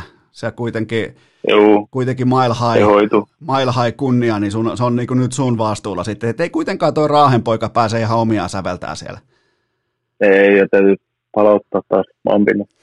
Puhutaanpa vähän, kun tuli pari kolhua tuossa kauden mittaan. Ensin meni nilkkaan, sen jälkeen tuli tälliä olkapäähän. Ja puhutaan ensin siitä nilkasta, niin öö, otitko vaan nilkat? no joo, itse asiassa me nyt naurettiin, naurettiin sitten jälkeenpäin tuon kummikuuntelijan tykkää kanssa tuosta tota nilkat sanonnasta, niin siinä oli kyllä legendaariset nilkat tuli, että St. Louis, St. Louisin jäällä oli joku, en tiedä, mutta se oli tosiaan semmoinen vamma, se oli vähän ihmeellinen vamma, kun se niinku, mulla ei tavallaan, mä muista, että mulla olisi mitenkään niinku käynyt sillä jotain niinku ennen sitä, koska se alkoi niinku sit kauden alussa niinku se tuntui aina enemmän ja enemmän, niin joka peli sai enemmän. Se oli, se oli yhdeksännes pelissä, että se niin kuin meni. Mutta mä en tiedä, mikä siellä oli tavallaan, että se oli niin kuin sit, siinä yhdeksännes pelissä se oli aika, aika kipeä tavallaan. Ja sit mä muistan, että se oli toisen erän ensimmäinen vaihto, kun mä lähdettiin pelaamaan. Ja mä, mä löystin luistin siihen erää tauolle. Ja mä muistan, kuinka paljon se, tai se sattuisi aika paljon niin kuin kävelläkin. Ja mä ajattelin, että en tiedä, mitä tästä sitten. Tai ainakaan 100 prosentin tasolla ei pysty niin pelaamaan. Mutta päätin sitten, että kyllä mä nyt kokeilen, jos, jos jotenkin pystyy pystyy. Ja se oli se heti ekas vaihdos, mä muistan, niin tuli, meidän pakki heitti kiekon, niin kuin yritti heittää päätyä ja toi parajaakko, niin kuin tällä suomeksi sanotaan, se sen pakki pääsi siihen väliin ja, ja sitten tota, sit oli vasen, vai oikein nilkka oli vai vasen, mä en muista kumpi enää, mutta vasen taisi olla, niin oli vähän löysänä ja sitten se haukkasi siihen jäähän. Ihan tavallaan oma vika, oma vika se oli, ei mitään, mitään muuta tapahtuu. Joo, se oli vähän sellainen, niin että siinä sattuu sekä sieluun että sitten ihan siihen nilkkaakin varmaan, että eihän niin kuin, ei tuolla ei tol niin kuin 55,5 miljoonaa, niin ei sillä voi ottaa nilkkoja. Ei voi, ei voi, ei voi todellakaan. No entäs tämä olkapää? Mä, mä oon edelleen valmis lähteä siitä niin kuin, ottaa Sernakkia noutolistalle, koska se kamppasi sut just ennen laitaan, mutta mit, mitä siinä meni ja kuinka paha se oli, koska se näytti tosi tosi pahalta, koska se, muli, se valu täällä pitkin niin kuin, suurin piirtein vatsan tasolla se olkapää ja sä lähit saman tien, saman tien sitten tuonne tota, pukkaritiloihin, etkä tullut enää takaisin ja se on usein merkki siitä, että menee vähintään niin kuin solisluu tai jotain vastaavaa, mutta ilmeisesti kävikin sitten lopulta vähän paremmin. Joo, kävi paremmin, että et, et, tosiaan kaatui just laita, laita ja sitten meni aika kovalla vauhdilla sinne. Päätyy, pääty ja kova tälli ja itse luulin kanssa heti, että varmaan solisluu, solisluu koska meni suoraan olkapäälle, olkapäälle mutta sitten se oli tosi kipeä niin kuin tietysti sen jälkeen heti ja arvasin, että tästä joku, joku breikki tulee, mutta tota, pahin oli pahin pelkästään että jotain luita mennyt, että silloinhan niissä menee yleensä kauemmin, mutta ei siis se selvisi seuraavan päivä magneettisesti. Siinä on AC-nivel oli revennyt ja sitten oli tuossa niskas, niskas oli myös jotain pieni repeämiä, mutta, mutta tota ei ollut mitään rikki tavallaan niin kuin luita eikä muuta, niin, niin, niin se, se, oli tavallaan helpotus ja sitten sai sen ajan, niin sanoisi 3-5 viikkoa. Ja Joo. tavallaan sitten kuuli Ländeskuukilla oli viime vuonna ollut sama, samanlainen vamma ja sama niin kuin diagnoosi tavallaan, niin hän oli tullut siitä sit just kolmessa ja puolessa viikossa. Ihan täsmälleen itse asiassa samassa, missä mä, mä sitten tulin takaisin. Tota. Niin, että se, se oli kyllä helpottava. Joo, koska se solisluu, niin se olisi pyyhkässyt koko kauden saman tien, riippumatta oikeastaan koronasta. Silloin ei edes tiedetty mistään niin, koronasta mitään, niin, niin tota, se olisi kyllä pyyhkässyt tosi pitkälle jo sen. Vaikka se on, olikin alakäsi, se oli sun vasen olkapää, niin tota, kyllä se olisi ottanut pitkän, mutta siinä kävi ehkä vähän sitten kuitenkin oli, kun se oli tosi, tosi, tosi kova se rysäys sinne laitaan, mutta laitetaanko, tämä on nyt sun päätös ja nämä on kovia päätöksiä, mutta laitetaanko me nyt toi Sernakki sitten noutolistalle? Urheilukästi noutolistaa se voi laittaa, mutta ei, ei tarvi mun puolesta. se on ihan, mä tykkään että tai hän pelaa niinku ihan kovaa ja mä muistan, hän on kyllä vetänyt mut ennenkin kerran, mä muistan Junnukisoissa silloin että se, se oli, tämä oli ehkä tämmöinen vähän niin kuin vahinko, ei tässä mitään, tuommoisia tulee joskus pelissä ja yritti osua kiekkoja ja osui jalkoihin ja sitten lähtee jalat alta. Mutta silloin Junnukin olisi, mä muistan 2015, se veti takas päähän, että siitä, siitä voidaan kyllä käydä urheilukästi noutamaan. Eli tässä on nyt niin kuin alkaa olla noutolistaa jo. Tämä on kuin joku patelainen Burger Kingin tilaus. Tämä on, tämä on helvetin pitkä. Ja, ja, tässäkin, tila, ja tässäkin tilanteessa laitat jonkun muun maksamaan. Nimenomaan, juu, ei mä itse itse lähde Joo, mutta toi oli kyllä, ja no, niistä on nyt toivottu, ja, ja tota, mutta otetaan toi vielä toi käsittely toi, että nyt kun Rane Rantanen, Raunon poika Rane pistelee piste per pelitaulu tuolla NHL, niin Oletko huomannut sellaisen suhtautumismuutoksen tässä, ja tietenkin jättisopimus, helvetin moi viime kausi, nousu ehdottomaan NHLn supertähtiluokkaa, ja Patrick Keinikin tuli sanomaan, se käydään muuten kohta läpi, laitan tuohon muistiinpanon, Patrick Keinikin tuli sanomaan, että tämä on kuule Ranen liiga kohta, niin, niin tota, tuntuuko tämä piste per pelitahti nykyään vähän niin kuin itsestään selvältä tai semmoiselta, että no olisi voinut pystyä vähän parempaakin? No ei itsestään selvältä ikinä, että kyllä tiedostaa, että aika kova liiga se on, ja kyllä se pitää joka, joka ilta, kun pelaa, pelaa, niin pitää olla kyllä niin kuin, tavallaan peli, pelin taso pitää olla niin korkealla kuin pystyy, ja, ja varsinkin just kun pelaa niin kuin kärkikentissä tullut nyt pelattu jo muutaman kauden niin kuin lähtökohtaisesti koko ajan, niin, niin, kyllähän siinä täytyy koko ajan, sulla on tavallaan parha, vastaan parhaat pelaajat vastas, niin ei siinä voi niinku olla, tulla ohi iltoa ihan hirveästi, tai sitten joukku, se näkyy joukkueen pistesarakkeessa. Sitten sit ei tule voittajakaan, jos kärki, kärkimiehet nukkuu. Et, et tota, si, siihen on kyllä oppinut, ja tietysti sillä kukaan nyt ei voi sanoa tavallaan, jos pelaa kärkikentässä, että ei joku, tai sitten valehtelee, jos sanoo, että ei mieti ollenkaan pisteet. Kyllähän sä totta kai mietit niinku niitä, koska se on sun vastuulla, että teet, teet tulosta, pelaat myös niinku, tietysti puolustussuuntaan, mutta sun vastuulla se tuloksen teko, jos sä pelaat ylivoimaa ja ja pelaat kärkikentissä, niin kyllähän sitä nyt niin kuin tiedostaa sen, että sit niitä odotetaan, mutta mut tota, ei mun tosiaan edelleenkään en laita mitään pistetavoitteita kaudella, mutta tota, nyt jos se tässä nyt kaksi kokonaista kautta pelattu piste per peli ja nyt oli sitten 40 peliä tosiaan vaan, mutta mut yhden pelin päässä taisi olla piste per peli, niin kyllähän se niin semmoinen on, että siellä pitää olla, jos halutaan voittaa. Tämä oli itse asiassa vähän samalla myös sulle sellainen testi, että mä sanoin, että piste per peli, niin hyvin poimit sen, että sulla oli 42 peliä ja 41 paunaa. Että tota, et kyllä siellä niinku aika hyvin on katsottu, että missä mennään niin kuin pitää katsoakin, koska se on sun työ, siitä sulle maksetaan. Jos sulle maksettaisiin AV-pelaamisesta ja vastustajan ykkösketjun pelin rikkomisesta, niin se loppusumma siellä kuusivuotisen lapun perässä, se olisi vähän, vähän pienempi. Niin tota, niin, mun, mun, mun mielestä se on vaan rehtiä sanoa, että totta kai siis, ja mä, mä, mä ihmettelen aina niitä puheita, että joskus pelaajat vähättelee sitä, että ei ole mitään merkitystä voittaako pistepörssin tai ei ole mitään merkitystä voittaako maalipörssin, paitsi Ovechkin, jolle se on aina elämä ja kuolema. Niin, Mutta tota, ja mun, mun, mielestä se on vaan niinku fanina, mulle tulee sellainen rehellinen fiilis, että et, et näinhän sen pitääkin olla, että no jätkät kalkuloi, miettii, laskee, ne haluaa, ne, ne on laittanut oman rimansa helvetin korkealle, ne on tehnyt koko elämänsä töitä, niin totta kai ne saa myös oman, niin kuin, miten sä nyt voisi sanoa, koska ne tietää, että niiden paras suoritus, mikä niin kuin sitten tietenkin sun tapauksessa tarkoittaa tehopisteitä, se tarkoittaa sitä, että Colorado Avalanche myös voittaa. Kyllä, ja se on tärkeä muistaa myöskin, että ei ole niin kuin sillä itsekään tavalla. Totta kai se joukkueen voitto on tärkeä, jos itselle ei pisteä voitetaan, niin ihan tosi paljon niin kuin onnellisempi on siitä, kun sitten itsellä olisi muutama pinna ja hävitään. Niin kuin, että onhan se niin kuin voittaminen kuitenkin hauskin, hauskin asia tuossa lajissa, niin, niin, niin ei niin kuin sitä, sitä, mutta kyllä sen, jos tosiaan niin kuin sanoin, että kärkientässä pelaat, niin kyllä sä aina tiedostat sen, sen oman roolin. Sä olit muuten, huomasitko muuten, että sä olit tuollaisessa niin puoli ujossa, jopa huomaamattomassa 40 maalin vauhdissa, jos olisi koko kausi ja normipuitteet ja kaikki, niin suurin piirtein 40 maalia olisi ollut realismia. No siis joo, nyt oli itse asiassa joo, tuli enemmän niin kuin varmaan maaleja tosiaan 40 19, 19 maalia siihen, niin, niin totta kai on se ihan eri pelata siis koko kausi, kun se vaan se 40 peliä, että, että sitten taso pitää yllä niin kuin ja, ja, ja, muuta, mutta nyt kyllä mä tiedostin sen, että varmaan mahdollisuudet olisi ollut, mutta ei ikinä tiedä, mitä, mitä olisi käynyt. Pidät sä YVllä paitaa housussa sen takia, että se näyttää se sun one seksikkäämmältä? en mä tiedä, se on mulla ollut, menee aina, mä en tiedä miksi se aina menee sinne housuun, mä yritän, no varmaan housut on jotenkin liian pienet tai isot, en tiedä mikä siinä on, mutta sitten aina tuomarit tulee väliin sanomaan, että pitää ottaa pois.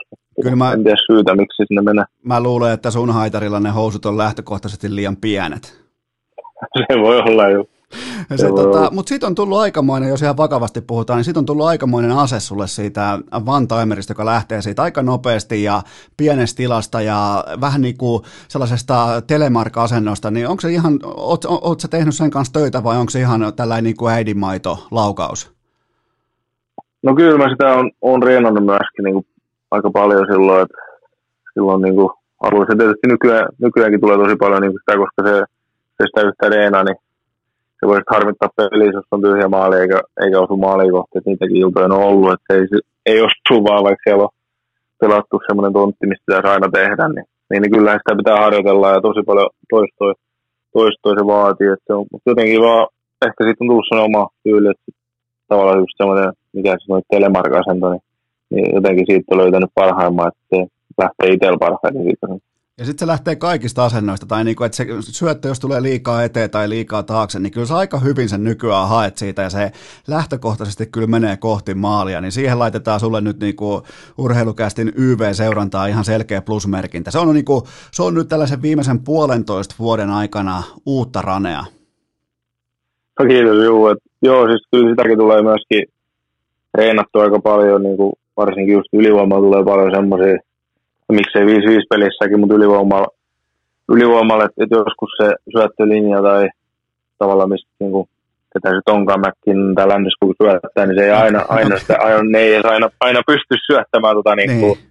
tavallaan suoraan siihen sweet spottiin tavallaan, että, sit pitää, pitää osata ampua myös vähän niistä, että jos, jos se tulee vähän taakse tai vähän etujalalla, niin, niin sit pitäisi siitäkin joskus, joskus saada maaliin toi äskeinen lause olisi ollut vielä ruukien sopimuksen vähän sellainen, että no ketä meitä siinä nyt oli, McKinnon ja Landeskukki, mutta ei, kato, kun sä oot nyt itse yksi niistä, niin se ei enää tunnu samalta, mutta, mutta tota, annatteko te muuten reeneissä, kun te jäätte laukomaan, niin annatteko te tarkoituksella joskus kiekkoa vähän eteen tai taakse, tai vähän huonoa kiekkoa, ettei se aina ole täydellinen siihen suoraan jalkojen väliin?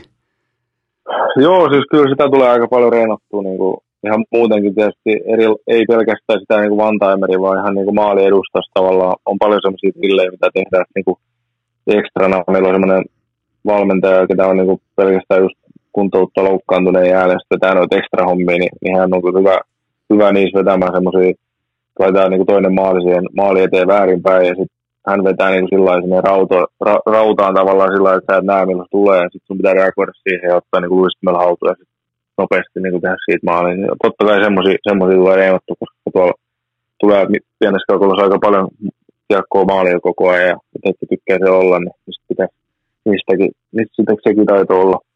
Mitä sä muuten ajattelit tuosta, että Patrick Kane sanoi, että, että tota, tää, no käytännössä näin, mä nyt vähän ehkä vapaasti lainaan, sä oot varmaan lukenut sen uutisen, mutta hän suurin piirtein sanoi, että, että Mikko Rantanen tulee olemaan seuraavina, seuraavina vuosina NHL ihan selkeä supertähti. Ja mä haluaisin vielä niin kuin sen verran höystää, että tämä koko fucking liiga kuuluu Mikko Rantaselle, niin miltä se tuntuu kolminkertaisen Stanley Cup-voittajan suusta, kun tollain lause tulee? No onhan se suuri, suuri niin kuin sillä kunnia kuulla se hänen suusta. On se suuri kunnioitus häntä kohtaan niin kuin, niin kuin pelaajana ja, ja kuuluu niin kuin pelkkää hyvää myöskin niin kuin ihmisenä ja, ja muuta, niin, niin onhan se tosi, tosi tavallaan semmoinen, ei sitten niin kuin oikein itse tavallaan, usko, että tässä ollaan kuitenkin niin alku, alkutaipaleella mun, mun uralla, niin, niin tosi semmoinen kunnio, kunnioitus tulee kyllä tänne kohtaan. Teräväinen sanoi, että Keinillä on mestaruusjuhlissa neljä turvamiestä, niin montako on ranella sitten kun tämä päivä. Nyt ei lasketa simulaatio Stanley Cupia, mikä sinänsä on kyllä aikamoinen saavutus, mutta jos jonain päivänä tulee sitten se ihan aito, aito hopeinen pytty sieltä, niin tota, montako turvamiestä on mukana juhlissa? En tiedä, voi olla, että meidän joukkue 29 mäkin, niin voi olla, että se tarvii ehkä enemmän. Että tota ei, ei, ei, kyllä varmaan nousesti myös luulisi pärjäävä yksin, yksinkin. Että katsotaan, mutta, mutta en usko, että veikkaan on ollut. Niin ja sulhan on se, sulhan on Herra Jumala vielä se niin täys raivaussaha varustus päällä, niin, niin se, kans, se kans tuo tietty etu sulle. Joo, se laitetaan päälle. Siinä on se saha, että se on vielä semmoinen puol, metri puolitoista, sillä on niin turvaväliin pidetty. Se on ihan, ihan hyvä. Kerro mulle vähän teidän pakista ennen kuin lopetellaan kohtossa, niin, niin tota, kerro mulle vähän teidän puolustajasta nimeltä Keil Makar, koska aika selkeä kuitenkin Calder-voittaja tältä kaudelta ja ihan käsittämätön pakki kollegesta kirkkaisiin valoihin ja ihan siis pärjää, kestää saman vertailun niin kuin sun ja McKinnon ja kumppaneiden rinnalla, niin, niin minkälainen kaveri se oikein on? Tulevaisuuden nuoris voittaa ainakin mun mielestä.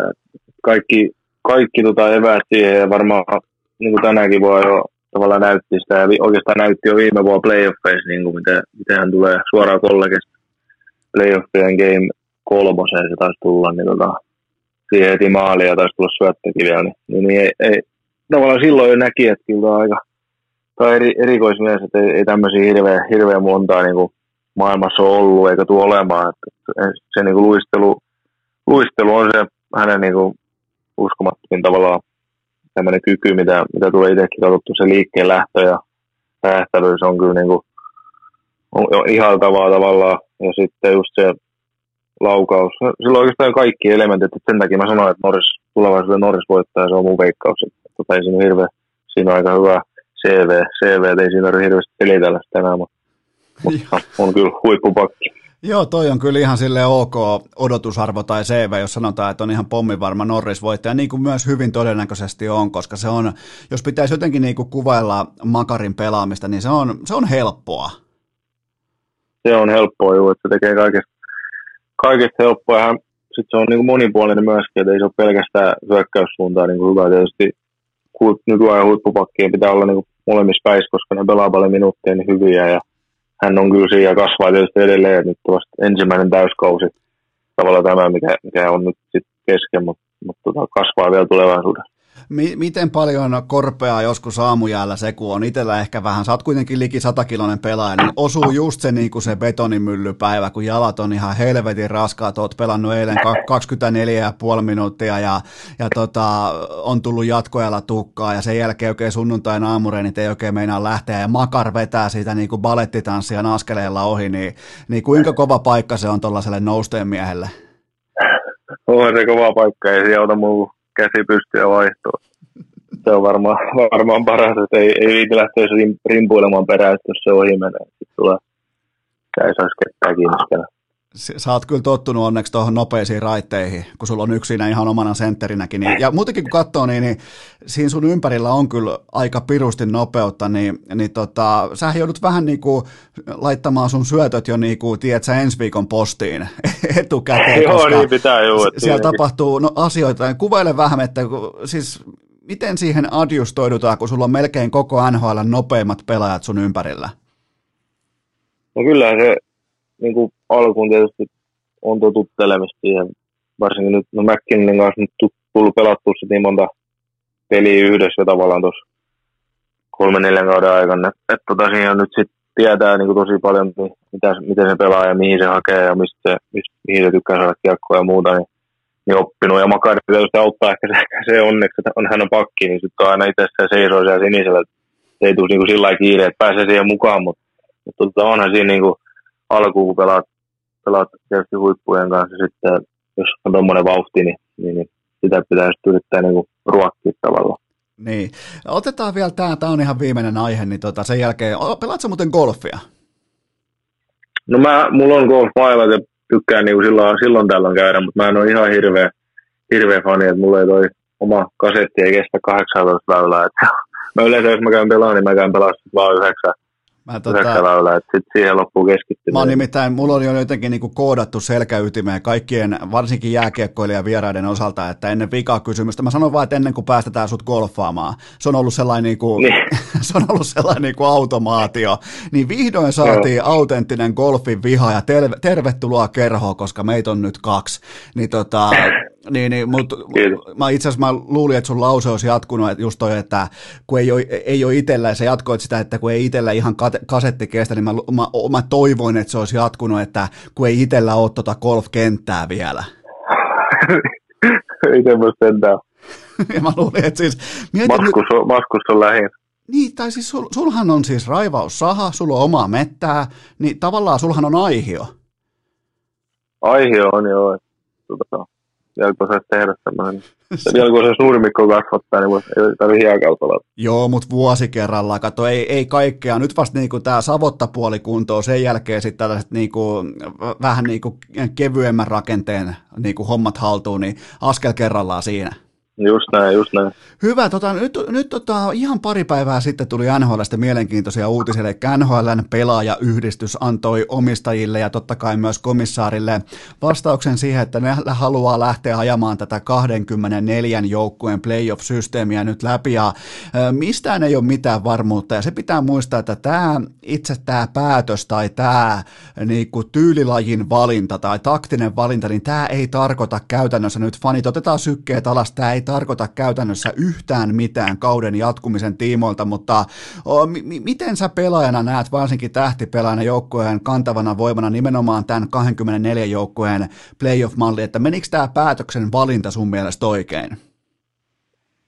No siis onhan siinä niin kuin, tämä on ehkä se tavallaan paras, jos se sitä runkosarjaa tietysti mielestäni enää ei kannata niin kuin, väkisin pelata loppuun ja mä oon miettinyt sitä, että oli se aika aika raju niin kuin just Detroitilla tämmöisillä joukkueilla, ketä on niin kuin ulkon playoffeista, niin tulla sitten takaisin jenkkeen ja vetää se camp ja pelata sitten siihen joku viisi merkityksettä peliä ja tulla takaisin kotiin. Tämä on ehkä järkevä siinä mielessä, että nyt on ainakin kaikilla peli, peleillä on niin kuin panosta ja, ja muuta, mutta onhan vähän, kyllä mä ymmärrän sen, mä oon nähnyt jotain, jolta, jotain kommenttia joltain ja seuroilta, että, että tavallaan nyt on niinku sit semmoisilla joukkueilla, ketä oli aika, voi olla aika paljonkin olla playoffeista niin playoffivasta pois, niin tavallaan nyt kun alkaa suoraan playoffit, niin kenellä periaatteessa vaan on mahdollisuus, mutta mut tota, se on, tämänhetkinen tilanne on se, että ei se niinku mua sille haittaa tavallaan, että, että jos se pelataan loppuun, niin kyllä mä sanon, että tämä on varmaan se oikea tapa kyllä Mikä on sun tällä hetkellä, jos kuviteltaisiin vaikka, että just nyt, just tällä sekunnilla tulisi päätös, että kausi jatkuu, niin kuinka pitkän tauon, varsinkin sä raskastekosena huippurheilijana, niin, niin tota, kuinka pitkän ajan tai montako päivää tai viikkoa, tai anna mulle joku aikajana, että sä pystyt varmuudella sanomaan, että mä oon valmis hyppäämään askiin, niin kuinka pitkän valmistautumisen huippu NHL-pelaaja tarvitsee?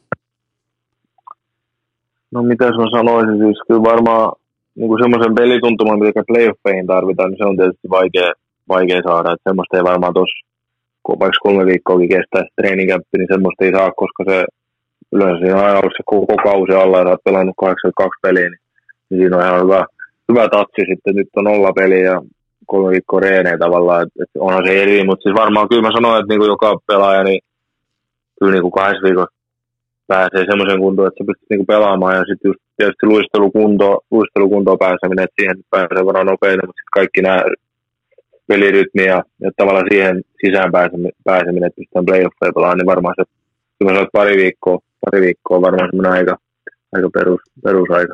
Oletko sä päässyt käymään yhtään jäällä? En ole yhtään päässyt. Mä oon ollut viimeksi maaliskuun puolesta välissä jäällä ja nyt on sitten tässä ollaan toukokuun toukokuun loppupuolta, niin, niin onhan se sillä tietysti, mutta onhan se aina ollut tottunut siihen, että on se kesätauko aina, en muutenkaan kesäsi hirveästi ollut jäällä tavallaan, että sillä mennyt sitten yleensä vasta heinäkuun puolessa välissä, heinäkuun puolessa jäällä, että tavallaan nyt olisi ehkä sama, samanlainen tilanne, mutta, mutta onhan se, kyllä aina ne kesäaikaa jäät on vähän semmoista hakemista, että se on varmaan, on sama tilanne tietysti edessä, mutta katsotaan miten menee. Sun pitää alkaa kaveraamaan Kaapo Kakon kanssa, se on käynyt jo jäällä ja mikä niin kuin tällä iloinen uutinen myös sulle, niin Kaapo on saanut kiekkoa kohoamaan. Okei, no niin, onko se pidentänyt mailaa vai? No ilmeisesti jotain on keksitty, että hammastikullakin saa nyt niin kuin kiekon ilmaan tuosta jäästä, mutta tämä on niin kuin, vähän niin kuin joku saisi vaikka lapsen, niin tässä on jotain niin kuin samaa, että nyt, nyt, nyt Kaapo saa kiekon kohoamaan. Kyllä, helposti.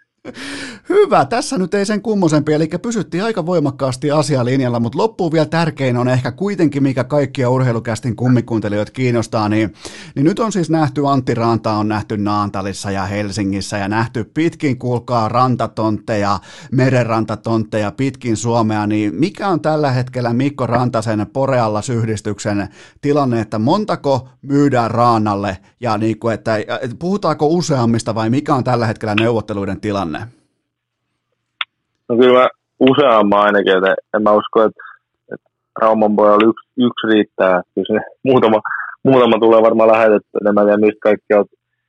Hän omistaa tietoa paremmin, mistä kaikkialla hän on niin paikkoja, mihin sitä voi laittaa. Tota, täytyy, täytyy ottaa yhteys sinne, nyt voi olla Instagramistakin kavereini. Voidaan niin, ottaa sitten Niin, teillä, teillähän alkoi oikein Instagramin kaveruuskin, kun Ana oli vieraana, niin, niin se laittoi, joo se oli oikein innoissa, että arvaan, arvaan mitä kävi, että nyt kun pääsin urheilukästiin, niin alkoi isotkin pojat seuraamaan, että heti aamusta Rane alkoi seuraamaan teitä onneksi olkoon. Joo, se oli pakko, pakko oli se, se on, se on tota, ranta on, ranta on niinku, se on takuvarma tuote aina. Se, tota, mä jotenkin niinku toivoisin just, että et, tota, nämä sun porealta. Kerro, kerro muuten nimenomaan tästä, sä oot ihan vapaasti mainostaa. Nyt on urheilukäisten kevätkauden viimeinen, viimeinen jakso, niin kerros vähän, että totta kai tämä on jotain, mitä sä käytät ihan selvästi, mutta lähit ihan kumppaniksi ja lähit ihan siis niinku bisnekseen mukaan, niin nyt on sauma mainostaa. Minkä takia just sun porealta on Suomen parhaita?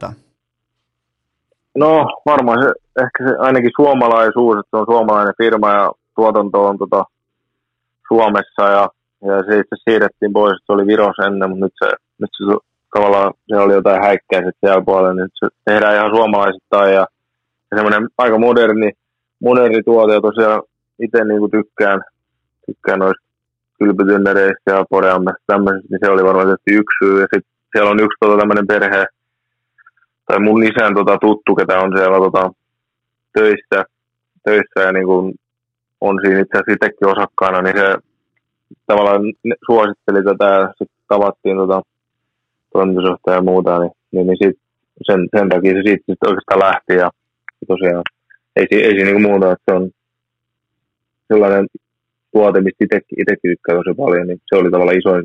Loistava myyntipuhe. Oli vahva mun mielestä. Vähän niin kuin jopa tuollainen hehkutus tuohon, että kyllä me nyt susta tehdään myyntitykki tuohon, että jos, jos toi, jää, jos toi jääkiekkohomma ei ota niin kuin, tota tuulta niin. alle, niin, kyllä, niin kuin, kyllä jonkinnäköinen niin kuin allaskauppias susta tehdään. No niin, se on hyvä sitten aloittaa ajattelemaan. Ja mä voin tulla kesätöihin, mutta se, se mikä pitää vielä todeta, niin mä katson paljon tietenkin dokumentteja, mä, yksi suosikeista on sellainen kuin ESPN, sellainen, sen nimi on Broke, eli kertoo siis ö, konkurssin tehneistä huippurheilijoista, ja siellä on nimenomaan NBA, NFL-akselia, niin ne siis investoi, kun ne tekee ensimmäisen ison sopimuksensa, ne ostaa yökerhoja, ne ostaa koko posselle kädillä keskaleidit, ne ostaa jumalattomia kartanoita, kutsuu kaikki kaverit, kaikki lapsuuden ystävät asumaan, niin sitten on meidän Rane, tekee 55,5 megaa, ostaa raivaussahan ja porealtaan ja that's it. Ol, ol, oliko, ja yhden uuden teepaidan, oliko tässä nyt kaikki?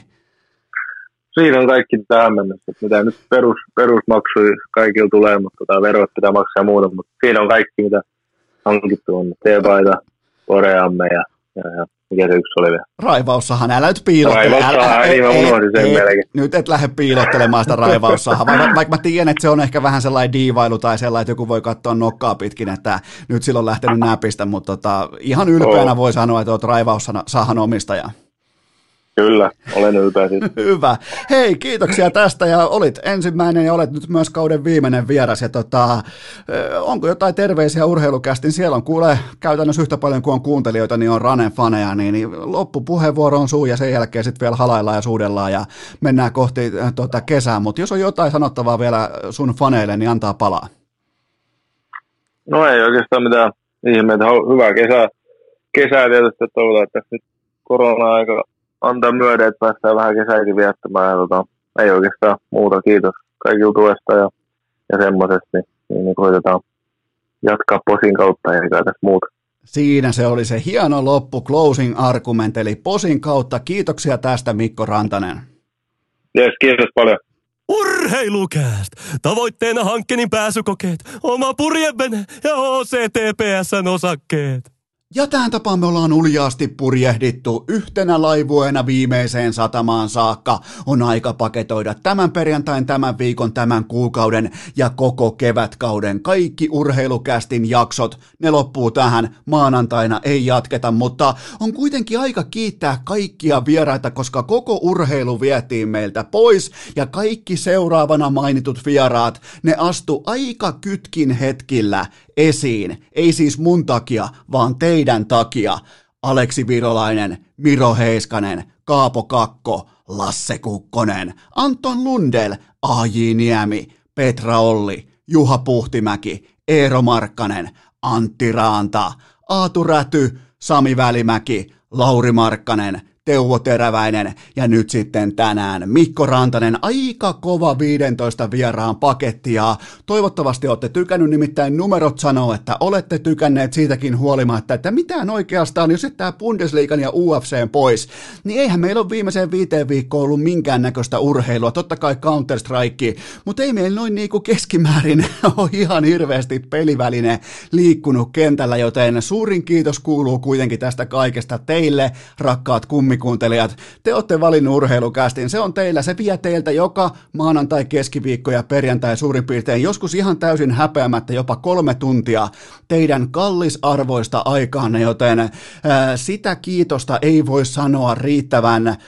korkein äänenlaaduin tai li, ää, riittävän korkealla volyymilla, koska nämä on niitä kovia juttuja, nämä on niitä, mistä tulee vielä, kuulkaa Eno Eskollekin ihan autenttiset, oikeat, vilpittömät kiksit, kun joku jossain jossain päättää, että okei, mä uhraan mun päivästä nyt kolme tuntia sille, että tämä juttelee jonkun urheilijan kanssa jostakin aiheesta, niin se on hieno juttu ja se on sellainen, minkä mä otan täällä sydämeeni ja aion viedä sen myös kesätauolle mukanani ja palata sitten takaisin kuin kello. Oikeastaan kun kello mulle niin ilmoittaa, mä en oikeastaan vielä edes tiedä paljon kello miltä kalenteri näyttää, mutta se on jotain sellaista, mikä meidän pitää kenties sitten yhdessä löytää. Niinhän tämä on syntynyt koko urheilukästi aikoinaan, että me ollaan vaan todettu, todettu, että hetkinen, tällähän, tällaiselle voisi kenties mahdollisesti olla tilaus. No kukaan nyt ei koskaan tietenkään uskonut, että se oltaisi 90 prosenttia ajasta Suomen lista ykkösenä, mutta, mutta tota, oli tilaus ja nyt mä voin myös, tämä on jonkin verran herättänyt spekulaatiota, kun mä sanoin suurin piirtein puoli vuotta sitten, ehkä joskus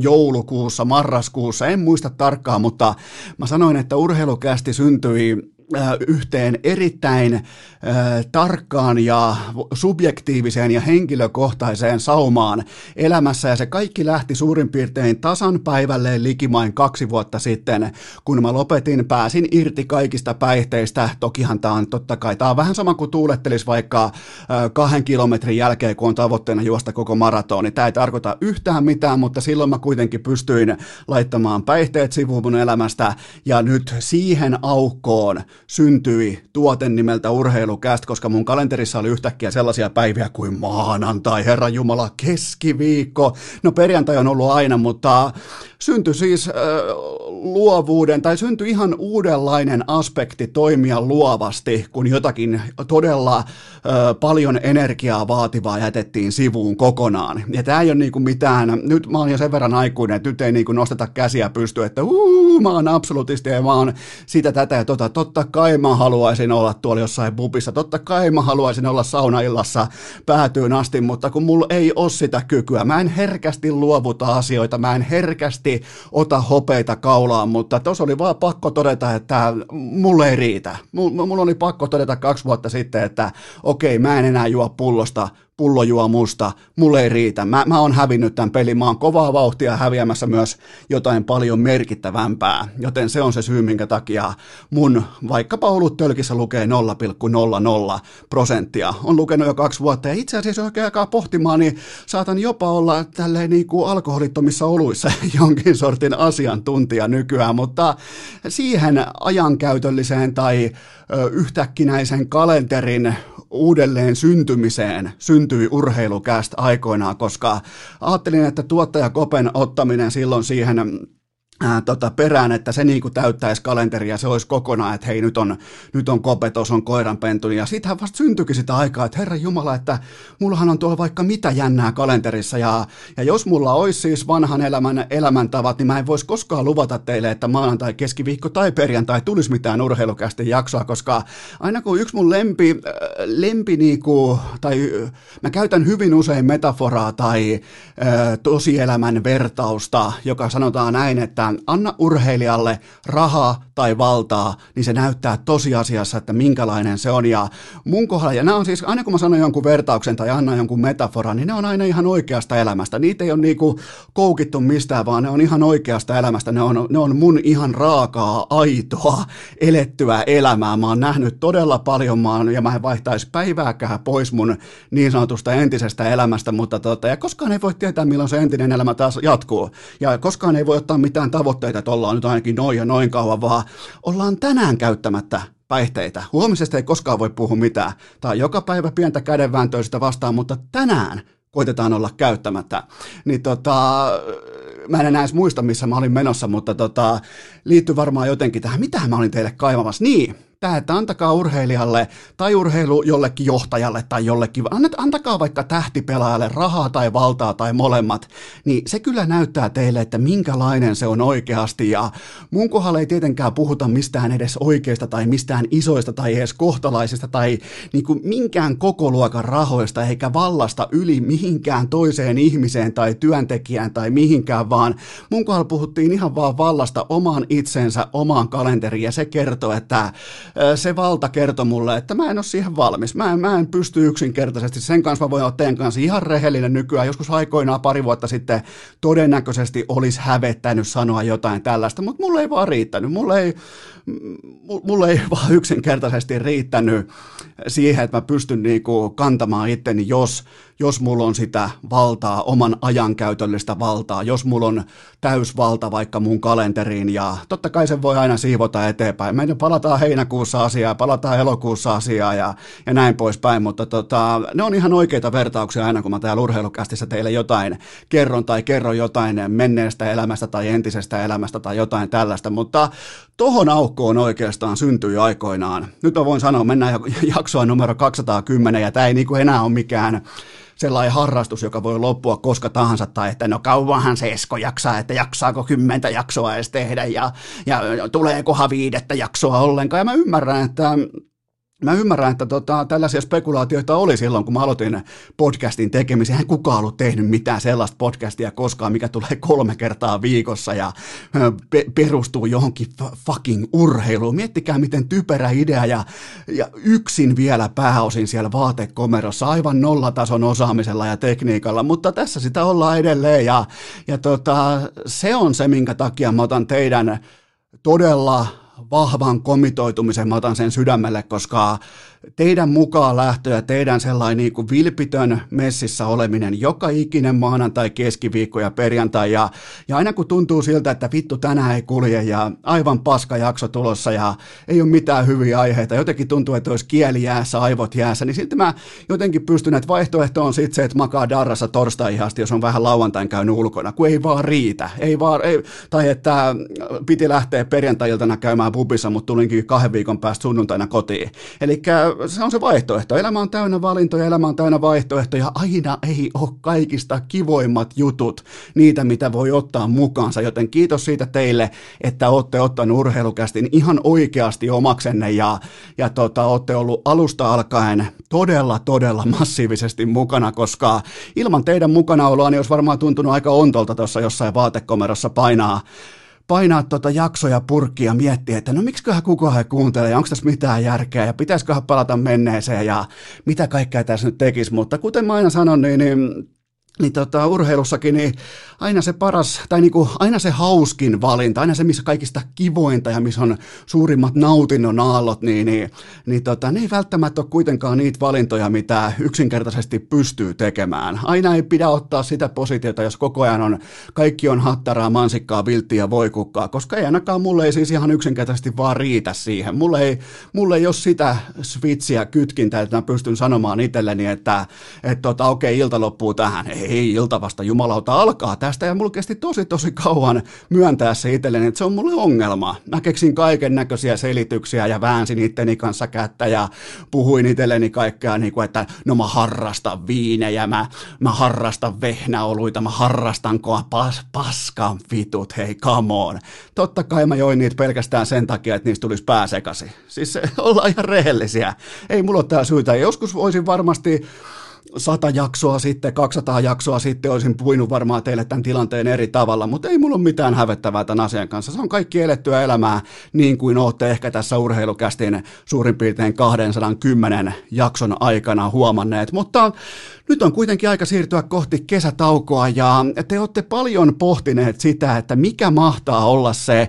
Mä aina sanon teille, äm, tota, että joka jakson jälkeen, varsinkin perjantaisin, mä laitan aina kun mä painan viimeisen kerran stoppia nauhurista tai tota reknappulaa, että nyt menee jakso umpeen, niin mä joka kerta aloitan saman biisin kuuntelun, koska se tavallaan muistuttaa mua erittäin merkittävistä ajoista, jolloin tehtiin todennäköisesti elämän kannalta kenties tärkeimpiä yksittäisiä päätöksiä, joten tämä on nyt se kappale. Osa varmaan tunnistaa, osa ei välttämättä tunnista, mutta tästäkin kappaleesta lähtee rojaltit sitten tuonne, tota, tuonne, tuonne mielenterveys hyvän tekeväisyyden pariin, eli Tim Berlingin ö, tota, Foundationin kautta jokainen striimi, jota kuuntelette Spotifyssa, jossa on artistina sellainen kuin Avicii, niin kaikki tämä kohdistuu sitten mielenterveystoimintaan, varsinkin se uusi levy, kaikki se toiminta, siihen kannattaa tutustua, mutta joka tapauksessa kaikille erittäin hyvää kesää, kaikille oikein niin kuin viimeisen päälle loistavaa kesätaukoa.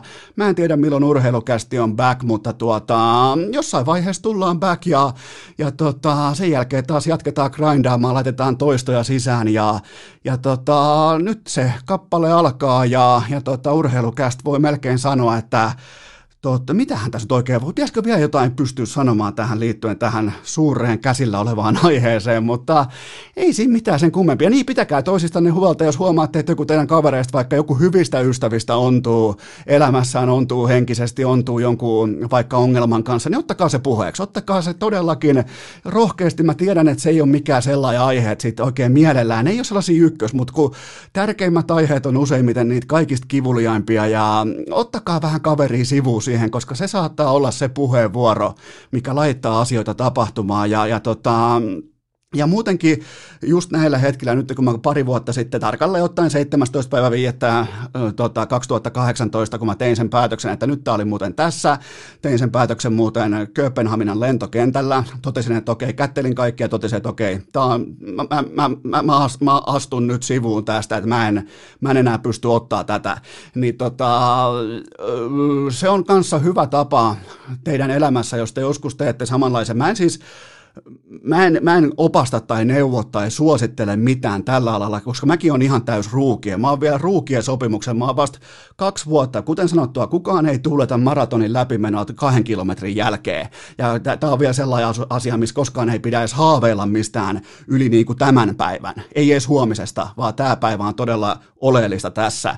Mutta tässä, tässä elämässä, tässä uudessa elämässä on hyvin mielenkiintoista huomata se, että kuinka, kuinka tärkeitä on ystävät, ne oikeat ystävät, koska sitten kun se kultainen piikki menee kiinni ja se, ne kaikki yöelämän VIP-kortit katoaa, niin kyllä siitä katoaa siitä kaveriporukasta aika paljon sellaista jengiä siinä kohtaa samalla ovenavauksella, joten jos haluat oikeasti ottaa selvää, että ketkä on sun tosi ystäviä, niin tämä on sellainen aika niinku ultimaattinen testi sille, joten tota, ystävät, ja kaikki tämä, niin se on kuitenkin, ja sitten tietenkin parisuhde, perhe, kope, tytskä, tämä paketti, niin se on kuitenkin se kaiken ydin, ja sitten on tietenkin niin kuin ystävät, mutta mä en, mä en mitenkään vieläkään pysty laittaa alennuskoriin teitä siellä. Te kummikuuntelijat, te olette ollut todella vahvasti alkaen päivästä yksi mukana. Tämä ei ole mikään kiitospuhe, nyt ei olla saavutettu, mutta se pitää aina muistaa, nyt ei ole saavutettu yhtään mitään, nyt ei olla vielä yhtään missään, ei olla huomenna Nordiksella,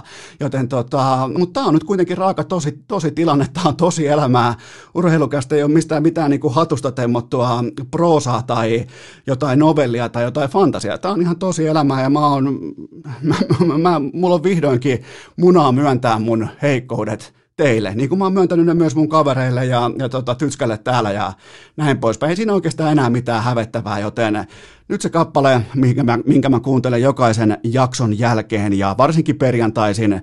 Ja tota, sit siirrytään kohti kesätaukoa, joten mä toivotan teille kaikille oikein turvallista, oikein mukavaa ja oikein mahtavaa kesää. Ja toivottavasti kaikilla menee kaikki oikeastaan ihan täysin nappiin ja kästi palaa joskus, mutta nyt kästi is out.